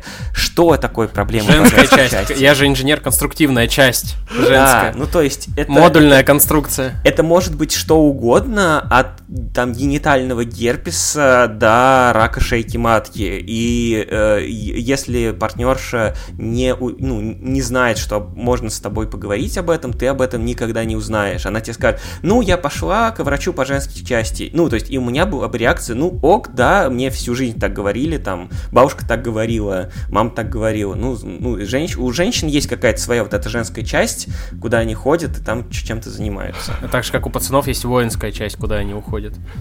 Да, да, да. У меня вопрос в продолжение. Вот ты говоришь, а если уж секс-блогеры не будут говорить про секс, там, вот это, то вот у нас с сексом плохо, потому что вот, вот так говорят. А если ты не секс-блогер, если ты там мама, папа и хочешь поговорить там с, до... с сыном, с дочкой, или там ты не мама, не папа, просто хочешь поговорить э, с друзьями, какое вот твое мнение на этот счет? Насколько вообще нужно про секс говорить? Только у меня просьба, давайте попробуем подержать фокус на мужественности, потому что мы, ну, типа, ну, хотя в подкасте Да. про феминизм, наверное, мы про секс почти не говорили, но, типа, мне интересно вот в эту сторону сегодня покопать, по нашу Ага. сторону, короче. Мне кажется, что надо об этом говорить, потому что надо формировать новый язык. Э, ну, про детей сейчас отдельно скажу, про друзей сначала. Э, потому что у нас нет с вами... э, вот даже вот мы, с- э, мы собираемся в мужской компании, да, и мы хотим как-то поговорить о сексе. Это превращается в перекидывание палками, что типа вот, ой, я вчера так потрахался замечательно, и все, ну все такие, о, да, довел до оргазма, да, довел до оргазма, ну выйдем с её? оргазма. Ну, я это представляю. Я- да. Ну, типа того. Ну, то есть, ну, и представить, что э, ты, я не могу себе даже представить, что я с друзьями там обсуждаю какие-нибудь девайсы. Ну, вот, там, не знаю, кольца, те пробки, не знаю, стропоны, что еще, ну, какие-то такие штуки. Ну, потому что это как-то, это очень стрёмно всегда об этом говорить, и очень стрёмно, что если ты вот э, э, скажешь что-то не то, то тебя все зачморят и скажут, «Ну, ты чё, пидор, ты чё, пидор там эти- этим всем Слушай, а пользоваться?» подожди, а Вот, давай, и- а, вот э, я сейчас, мне кажется, попробую сфокусировать. Вот про девайсы конкретно, эта тема понятная. Ну, то есть, смотри, я не в каждой компании могу поговорить по коми- про комиксы, например. Ну, просто потому что я понимаю, что не во всей компании люди разделяют это увлечение. Кому не скажешь про комиксы, художественную литературу, нонфикшн, э, металл-музыку, тебе могут сказать, «Фу, блядь, ты чё, говнарь, Ты что пидор, что там, ли? Ты, да, да, ты задрот или еще что-то. Давай попробуем, типа, вот мне, знаешь, что интересно, без девайсов. Если, ну, типа, у тебя есть, типа, конкретный девайс для секса, пока тебе этого достаточно. Вот, а, типа, у тебя такой ст- стандарт, э, короче, пакет. Вот, как о нем говорить? Мгм. Типа, когда ты, типа, бе- как сказать? Типа, пока ты не, не секс-блогер. Вот, девайсов у тебя нет. Окей, да, как говорить э, о стандартном ну, сексе?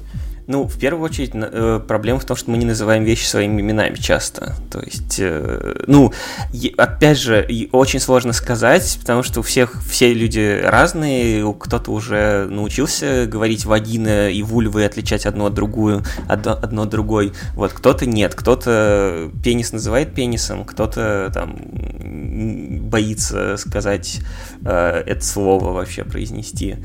Вот. Ну, и- и- не знаю, видели вы с- на скриншотах в интернете чувака, который что-то там подкатывает к девушке и говорит, э, э, не потеребунькаешь мою там бубуньку, и ты такой, типа, чего? Ну, э, В фильме «Диктатор» есть Вот. замечательное слово «бильбюль». Мы его ну очень любим. типа, типа вот этого. Типа, блин, ну вот хотя бы начать с этого стоит. Э,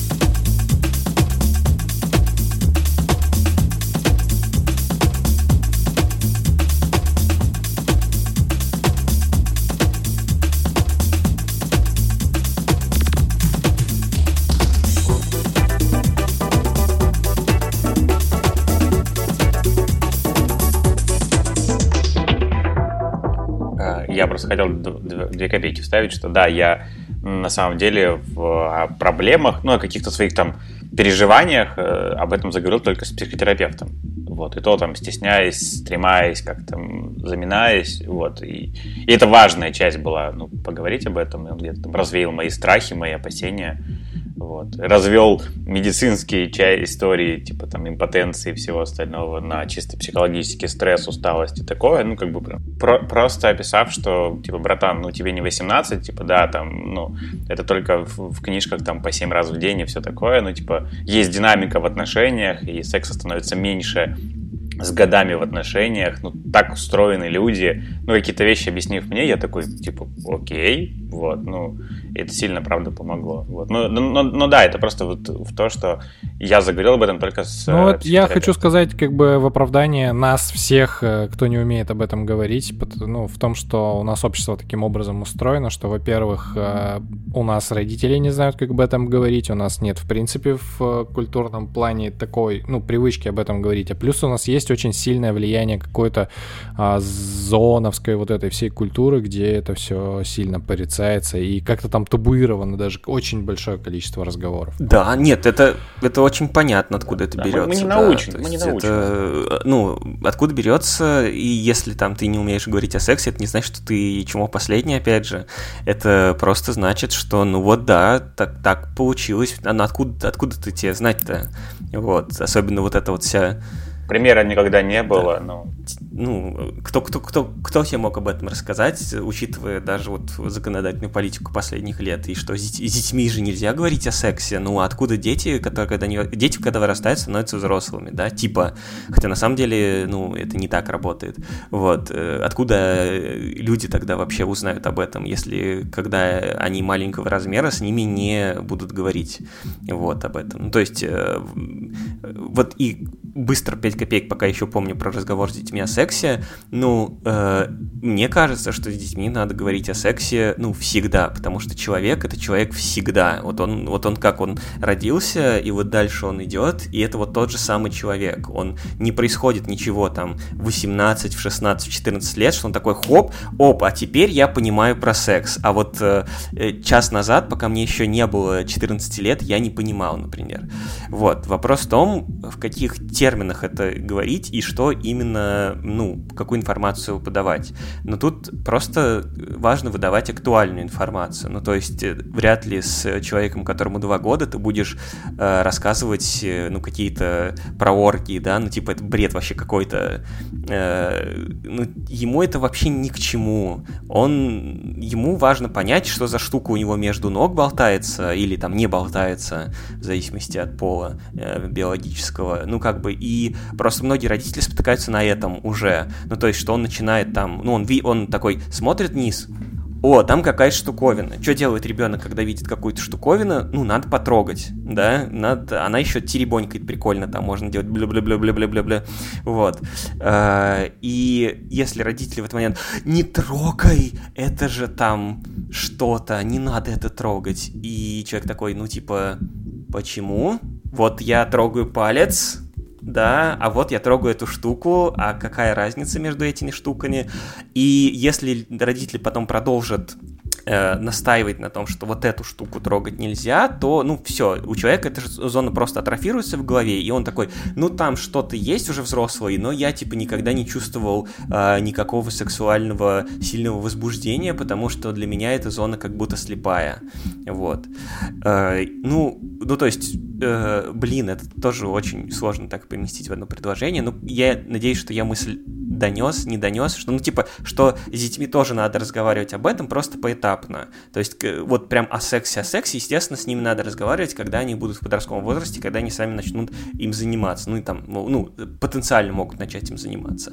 А до этого просто, ну, типа, объяснять, как что работает, что вот у тебя есть пенис, или там у тебя есть э, вагина, вот это вот называется вульва, ну, как бы не надо ничего туда грязного совать, потому что будет там больно потом, будет воспаление. Вот. Слушай, а насколько, если возвращаясь к теме какой-то мужественности, насколько часто ты сталкиваешься с вот этой историей про ненастоящесть? Э, что? Уточни, пожалуйста. Ну, ты вот, э, у тебя даже блог так называется, блог ненастоящего мужчины. Да. Ну, то есть это, почему это так, и насколько часто ты вот с этим тезисом, может быть, не попадаешь в рамки, возможно, других людей? Э, да почти всегда.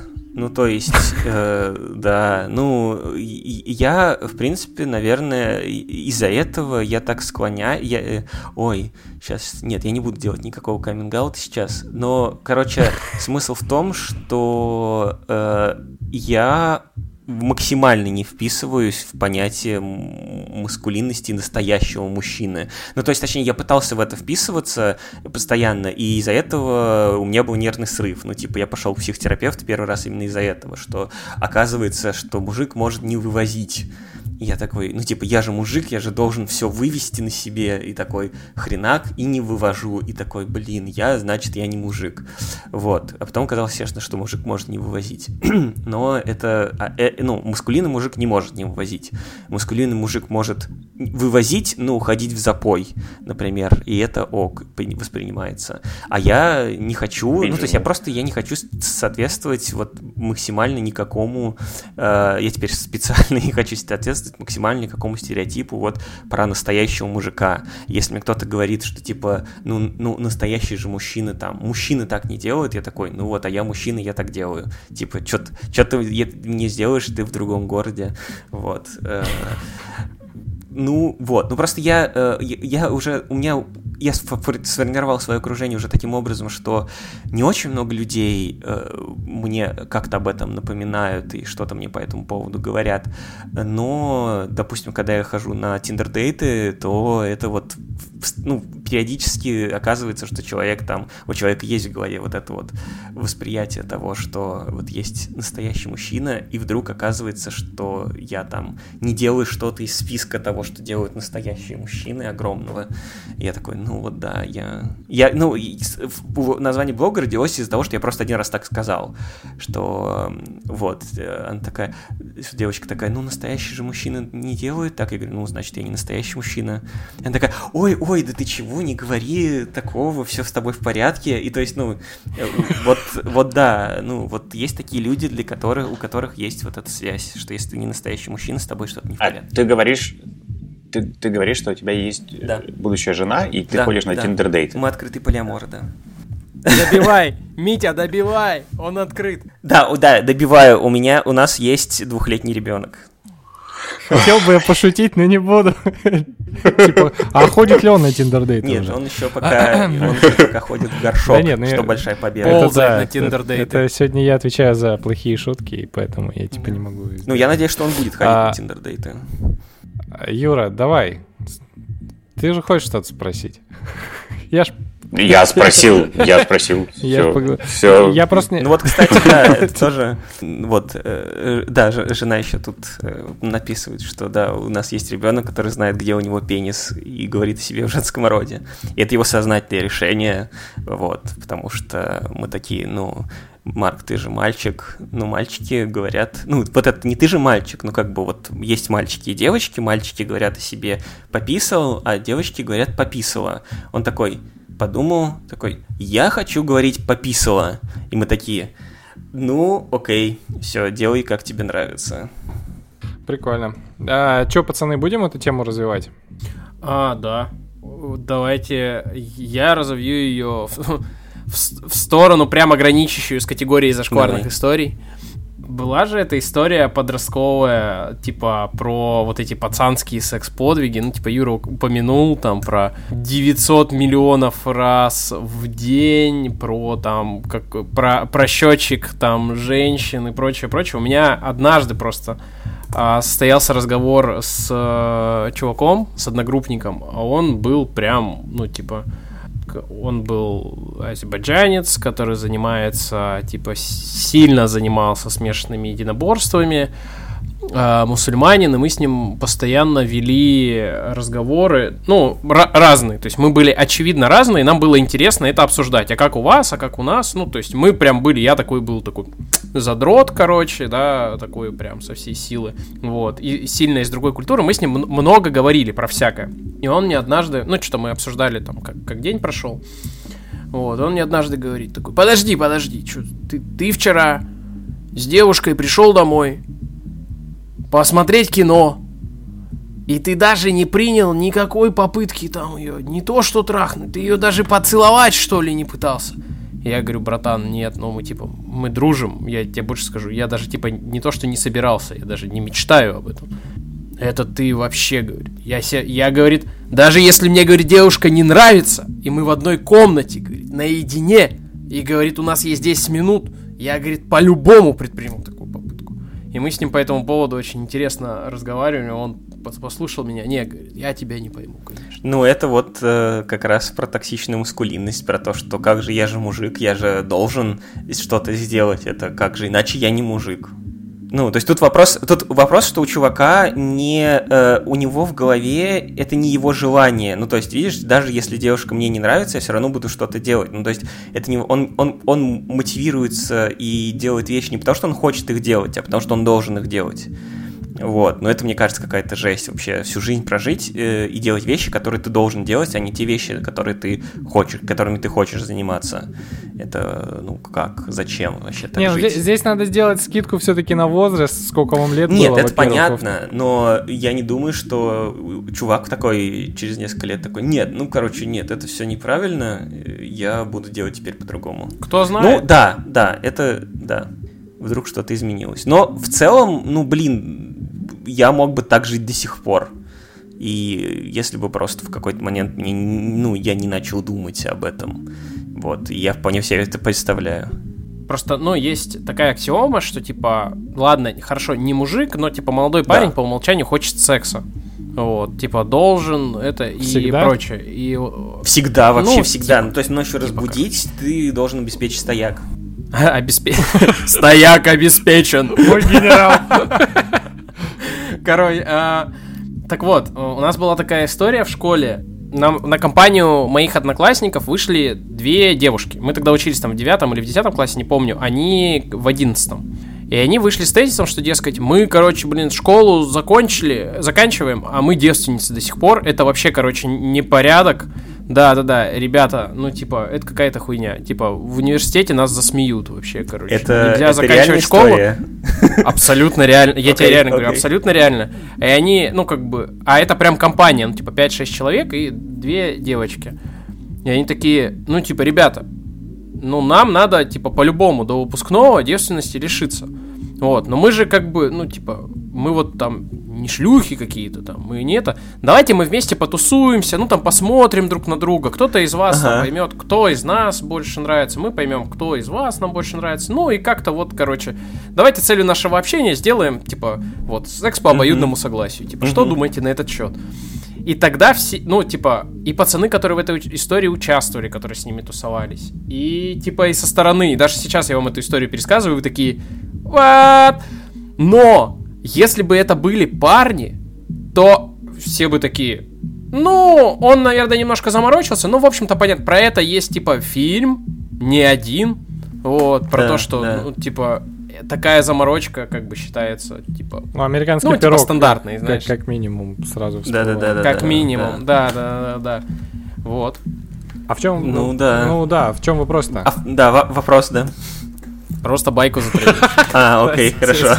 У меня есть вопрос. У меня есть вопрос.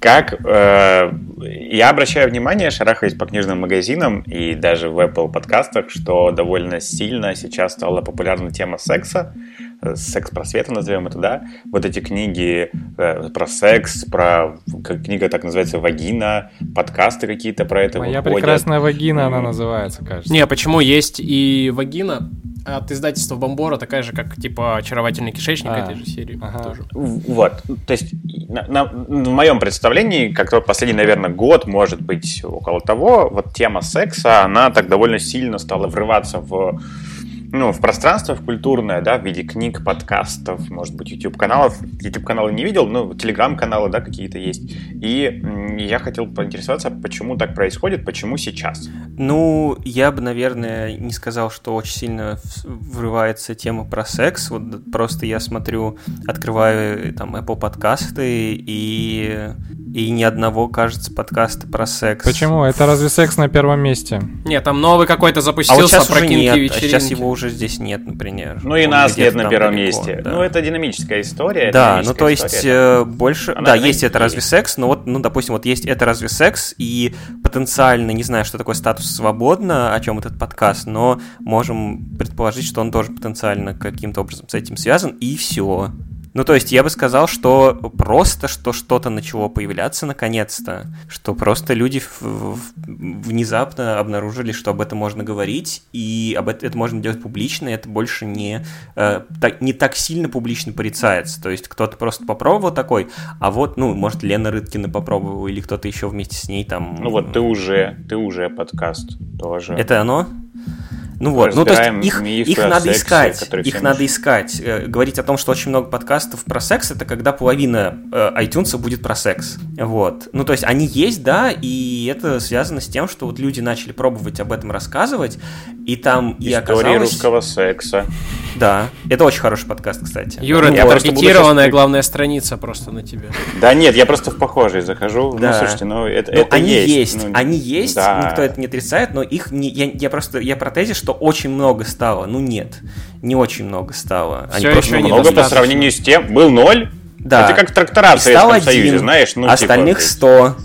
Ну, типа, да, э, это круто, это очень хороший тренд. э, И, ну, вот я связываю его с тем, что просто э, было до этого люди, которые бы, как бы... У меня есть представление об инфополе, что в нем есть такие, как это сказать, ну, какие-то, что ли, доминирующие э, чуваки, условно. Ну, то, что, что э, пока над инфополем доминирует Масляков и КВН, то там не будет секс-подкастов, типа того.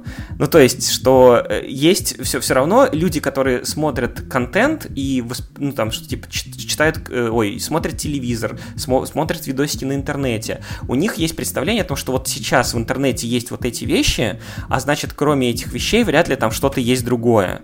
И э, стрёмно заходить, когда там, ну, вообще никого про секс нет, и ты такой и не знаешь вообще, ну, то есть ты вот так вот, ты выйдешь и скажешь, я секс-блогер, и все такие, фу, ты говно, начнут тебя травить и все такое. А сейчас просто вот появилось несколько людей, которые такие, ну, мы типа секс-блогеры. А, Потом появились люди, которые не, не про секс, но тоже пишут какие-то посты про секс, и народ видит, что их, ну, не начали травить, и не начали там присылать, э, не знаю, свиные головы к квартирам, и, ну, типа, это можно делать, это можно рассказывать. Ну, то есть, если бы, условно, не было Арины Винтовкиной, я бы не решился делать свой подкаст, э, ой, не свой канал, э, ну, потому что мне очень стрёмно, мне очень страшно было про это рассказывать. Вот, но я увидел, что да, люди нормально могут э, нормально жить своей обычной жизнью и при этом вести канал про секс. Я такой, фух, ну значит, вот это вот э, то, что э, иногда обзывают окном Ове- э, Эвертона, Овертона, Авертона. Авертона, э, оно вот немножко сместилось в эту... Ну, короче, вот общественное сознание сместилось в, в ту сторону, что выросли люди, которые такие, о, мы можем э, звать на подкасты порноактрис и делать про них большие репортажи, не в смысле... э, э, как это сказать? Не в смысле... Не в смысле поржать Не- там не или да, там. Да, да, да, да, да. А вот как вы, кто вы, вы, как, как вы люди, работаете, да. смотреть на них как на людей. Вот. И то есть, и в принципе, не стрёмно стало сказать, что о, Джи, Джи Алиса, моя любимая порноактриса в Твиттере, написать про это. И отправить ей какие-то сердечки, например. Подписываться на них. э, за- за- э, вообще, ну, то есть, секс-работа вышла немножко так Ну, это, тени, и да, что- да, да, это изменение но это мы морали, выросли, да. это мы выросли просто, это мы выросли те люди, для которых, э, э, которые не понимали, почему это зашквар.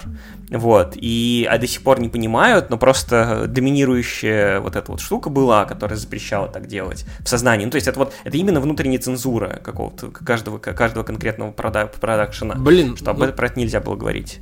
Тут два фактора же есть еще, видишь, Юр, что, во-первых, появилось, ну, телеграм-каналы, подкасты и прочее, то есть э, медиаканал теперь завести может каждый, да, и раньше там нужно было там книжку опубликовать или стать там колумнистом хотя бы в журнале или еще что-то, сейчас ты можешь вот так же, как нас, наш подкаст. Подкастов про секс, да, стало больше. А еще появились такие же подкасты, как, и, как наш, где чуваки просто, типа, труд за жизнь. Тоже раньше такой формат, ну, мало возможен был в таком, да, количестве. Я бы хотел за- закончить про Юрин тезис, э, про увеличение там, количества условных там секс-медиа или микромедиа. Видишь, а, мы, вот Тимур до этого говорил, мы выросли в 90-х, и я вот недавно даже статью, по-моему, на Батеньке читал про, типа, вот эти секс-рублики в... Кул э, и мы Да, да, да, в молодежных журналах 90-х, да, Cool, там все звезды и прочее, там тот же там Men's Health, да, что э, в 90-е появились вот эти люди, которые отвечали на письма, да, там, читатели, там, если они там тинейджеры, да, там, появились какие-то колумнисты про это там писали, да, там даже там Винтовкина и прочее. Мы вот э, кто, кто запускает эти каналы? Люди, которым, типа, 30, ну, около 30, да, 30-40, то есть это либо там 80-е, либо 90-е, да, там период взросления тогда пришел, когда как раз прям такое табу про публичные разговоры про секс в Советском Союзе там снова, да, там упало. Потому что изначально там как, как вышло-то в Союзе, что изначально, когда революция совершалась, даже там порицали некоторых дам, потому что считалось, что секс тоже должен быть коммунистической собственностью, вот, что типа моногамные отношения это пережиток э, бур, буржуазный да, и вообще, да. Комсо, комсомолка, ну, на, на комсомолок могли писать донос, что, дескать, вот она говорит, не, не буду я тебе отдаваться, и она, значит, буржуазная да, скотина. Ком- ком- коммунистка, да, коммунистка, она тоже. Вот, поддержит. Так вот, и, а потом эта тема как-то захлопнулась, и вот в 80-х, 90-х снова откры- открылась, и вот э, в подростковом там возрасте в нашем, в детстве, нам показали, что эта тема есть, да, мы там как-то ее начали там обсуждать, переживать, и сейчас ты видишь, что там вокруг там ничего нет, а я что-то про это могу сказать, я там могу, во-первых, говорить, во-вторых, для меня эта тема важна. Вот, ну, я думаю, по той же причине, почему мы этот выпуск записываем, почему мы подкаст вообще записываем. Да, просто, скорее всего, в твое инфополе это попадает, и как-то оно в тебе резонирует, и, возможно, поэтому ты на это обратил внимание. Ну, то есть... Мне, я знаешь, что осознал, что тут несколько еще факторов есть, да, люди ищут, ищут вот этого «я не один такой», да, и о, класс, что спасибо, что ты про это пишешь, это для меня там тоже э, важно. Да, второе, что насколько, насколько ничего нет вокруг, что любой человек, который готов про это говорить, сразу же, ну, то есть, вот реально, ну, у тебя же там нет образования сексолога, нет какой-то супер подготовки, ты просто говоришь, ребята, я буду как бы про это да, говорить, потому у меня что я готов в этом мыслей, разбираться. Да. Вот, да. и вокруг стягивается, то есть там, ну, типа, пара сотен людей тебя как бы читает. Ну, то есть, типа, сам этот факт, да, то есть вокруг настолько чисто поле, что там кто да. угодно по факту может повесточку взять, да, да там, как Рыткина да. в свое время просто вышла, говорит, буду про это говорить. Все такие, о, класс, хоть кто-то. Да, и третье, представьте, насколько уровень институционального доверия низкий, прости господи, институционального доверия, что человек вообще мысли не допускает, что можно пойти к сексологу, к терапевту. То есть там тебя как бы особенно, да, особенно в лучшем в случае не поймут, а то и зашеймят. Да, да, да, да. да то да. есть вообще мысли ни у кого нет такой. Любопытно, что мы Я в подкасте извиняемся за слово институциональное доверие, а не по-пидорски. Ну, какую, какую, какие рамки задали? Поэтому, типа, сорян. Говорит педагогический дизайнер.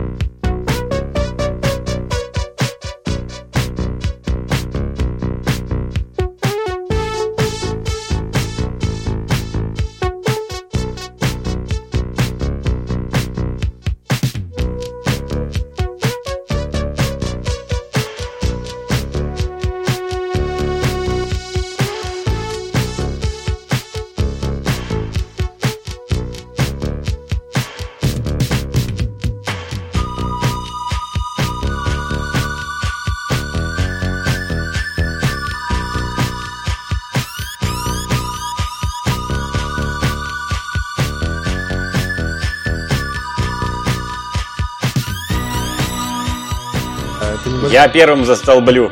Первым застолблю. Не вопрос. А, Мить, можно советовать все, что угодно, может не подходить э, к теме сегодняшней, просто тебе что-нибудь захочется порекомендовать. Ну, то есть вот сейчас Юра, Юра застолбил, ну-ка, давай, Юр. Сериал Sex Education. Ой. Да, второй и... сезон вышел. Да! О, да? С- О, вчера, круто, вчера. надо посмотреть. Я... А на Netflix весь сезон сразу, на Netflix, да? Да, на Netflix да. весь сезон сразу, да.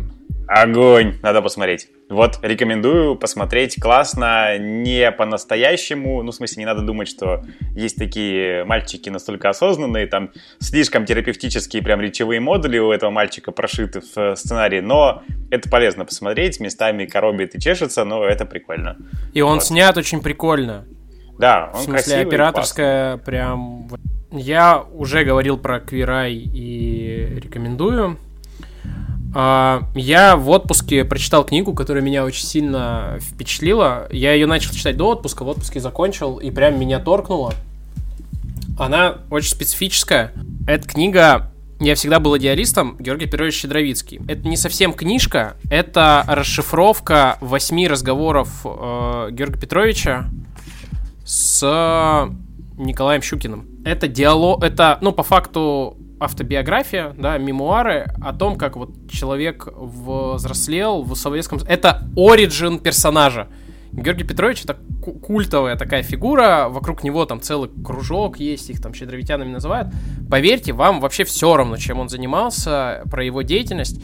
Это просто о том, как человек родился в, ну, прямо там вот перед войной, да, и как в послевоенные годы было в СССР. Меня очень сильно поразило, потому что там достаточно детальное описание его жизни в университете. Для меня очень интересная университетская среда. Он в МГУ учился на физическом факультете сначала, потом на философском. Это, ну, это редкий вообще пример. Вот для меня по силе это очень сильно было похоже на Генри Форда «Моя жизнь, мои достижения». По силе вообще рефлексии и применимости к себе. Это не просто жизнь замечательных людей, да. Это прям достаточно такой э, серьезный текст на обдумывание, можно сказать, философский. Достаточно легко читается, если вы хотя бы примерно в материале, ну, то есть э, э, того, что вообще происходило там, в, в советской России, для вас будет там вдвойне интересно. Я там все это замешал с э, намедни, там, и еще парочкой, типа, конкретно статей про Советский Союз. Мне что-то как-то эта тема стала близка. Я прям сильно рекомендую, потому что меня очень сильно зацепило. Не уверен, что всех, но вот книга издана Институтом развития э, наследия Щедровицкого, как-то она так называется. Вот. У меня есть второй совет. Не, не совет, вторая рекомендация, но она же совет. Простите, я уже не первый раз ворвусь на, на поле капитанских э, рекомендаций. Я сейчас только что вернулся из отпуска. Я не знаю, просто, Тимур, ты оставишь ну, пер, первую часть нашего разговора в подкасте или нет. Я только что вернулся из отпуска. В отпуск я ездил со своей женщиной и с отцом. Вот. А, и для меня отпуск был такой очень большой подготовкой к подкасту. А, у меня совет для вас, дорогие слушатели. Позвоните бате, если есть такая возможность, и, и скажите, ну, спросите, как там у него дела, скажите, что его любите, и при возможности обнимите, потому что очень часто, когда, во-первых, очень часто разговариваешь с родителями вместе, да, ну, типа, звонишь обоим или там разговариваешь там с мамой, или особенно вот там чувства какие-то проявляешь в основном к, к матери. Я не знаю, может, я сейчас свой опыт обобщаю, но у меня есть ощущение, что это так. Поверьте, мужчинам среднего или пожилого возраста бывает очень часто очень одиноко, и они вам будут очень благодарны, если вы скажете, что как бы вы их любите. Вот. Ну, не обязательно бате, деду, дяде, ну, кому-нибудь близко, близкому мужику, короче, да, позвоните, да. ему будет очень приятно. Но он это никогда не покажет, потому что он же мужик. Ну, у меня просто недавно была такая история, что, э, ну, я довольно активно проявляю, разрешился активно проявлять эмоции по отношению к другим людям, и от меня э, родственники мужской половины немножко шарахаются, они так смотрят, типа, ты что, обнимаешься с нами? Вот, как бы, мы что... О, я с папой всегда обнимаюсь, и с папой, и с вот. дедом всегда Ну, обнимаюсь. значит, мне не очень повезло просто, видимо. Вот, ну, Хотя я как-то раз папе написал, что я люблю его, mm. в смысле и маму, и папу. Ну, типа, папа мне позвонил, говорит, ты что, кривой, что ли, объелся? Ты что? Да. Ну, он, типа, охерел, да. он, типа, типа, что происходит? Ну, как бы он не ожидал. Что значит это слово? Что ты, что ты сейчас сказал? Что да. ты написал? Он скорее перепугался, типа, перепугался, что-то случилось, да, потому что что-то не, необычное, да, да. Но они удивляются, да, типа такие, а, ладно, хорошо, вот. Не, а так мы обнимаемся. А, Митя, да. давай твою рекомендацию. Ну, у меня рекомендация э, тоже зайти на Netflix, и вышел новый Explained. Они теперь делают не только Vox, э, замечательные ребята, которые делают очень классные объясняющие ролики на YouTube. Они сделали совместно с Netflix двухсерий, двухсезонный уже сериал Explained, в котором объясняют разные вещи. И всем так сильно зашел эпизод про Monogamy Explained, что они решили сделать отдельный блог про, про секс. То есть там есть секс explained. И объясняют разные штуки в сексе, но э, именно там больше именно с научной точки зрения, то есть какие-то процессы физиологические, там, социальные аспекты, вот. То есть там как раз не про ха-ха, сиськи-письки, а какой большой, э, э, очень взвешенный разговор об этом. Ну и у них, в принципе, вот можно взять и смотреть все эксплойнды за поем. Меня уже торкает, я уже просли... Вот эта музыка начальная, там, та-там, та-там, вот это вот все. И у меня прям уже слезы текут, когда она начинается. Вот, и такой, о, следующие полчаса будут прекрасные, вот это вот все. Да. Прикольно.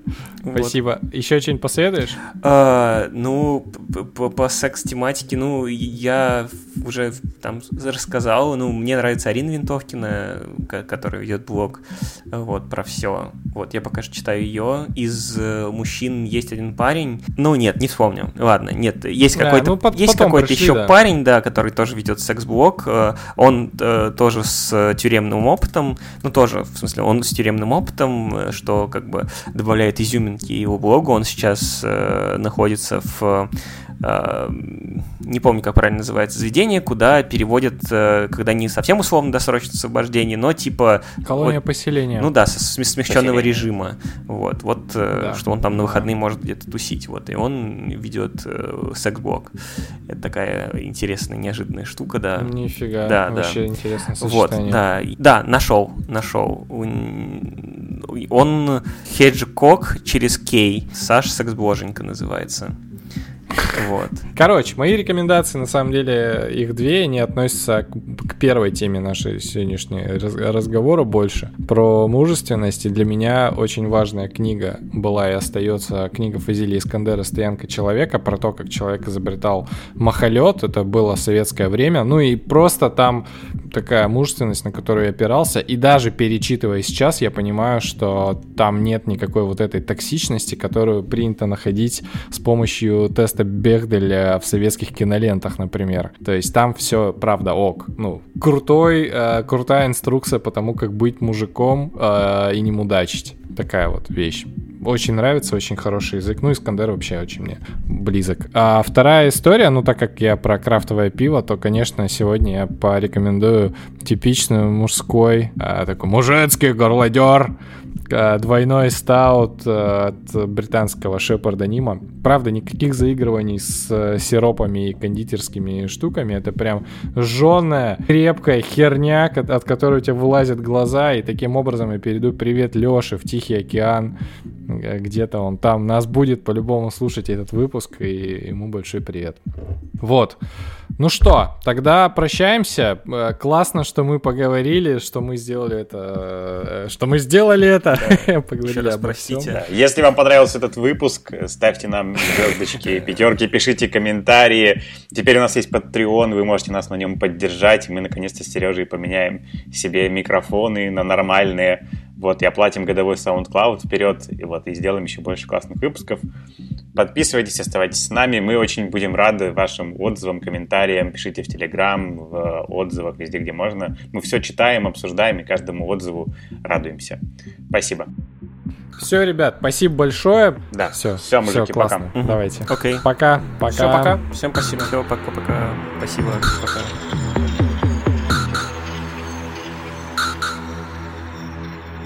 Коксахем, Коксахем. Мы за ценой не постоим. Коксахем Может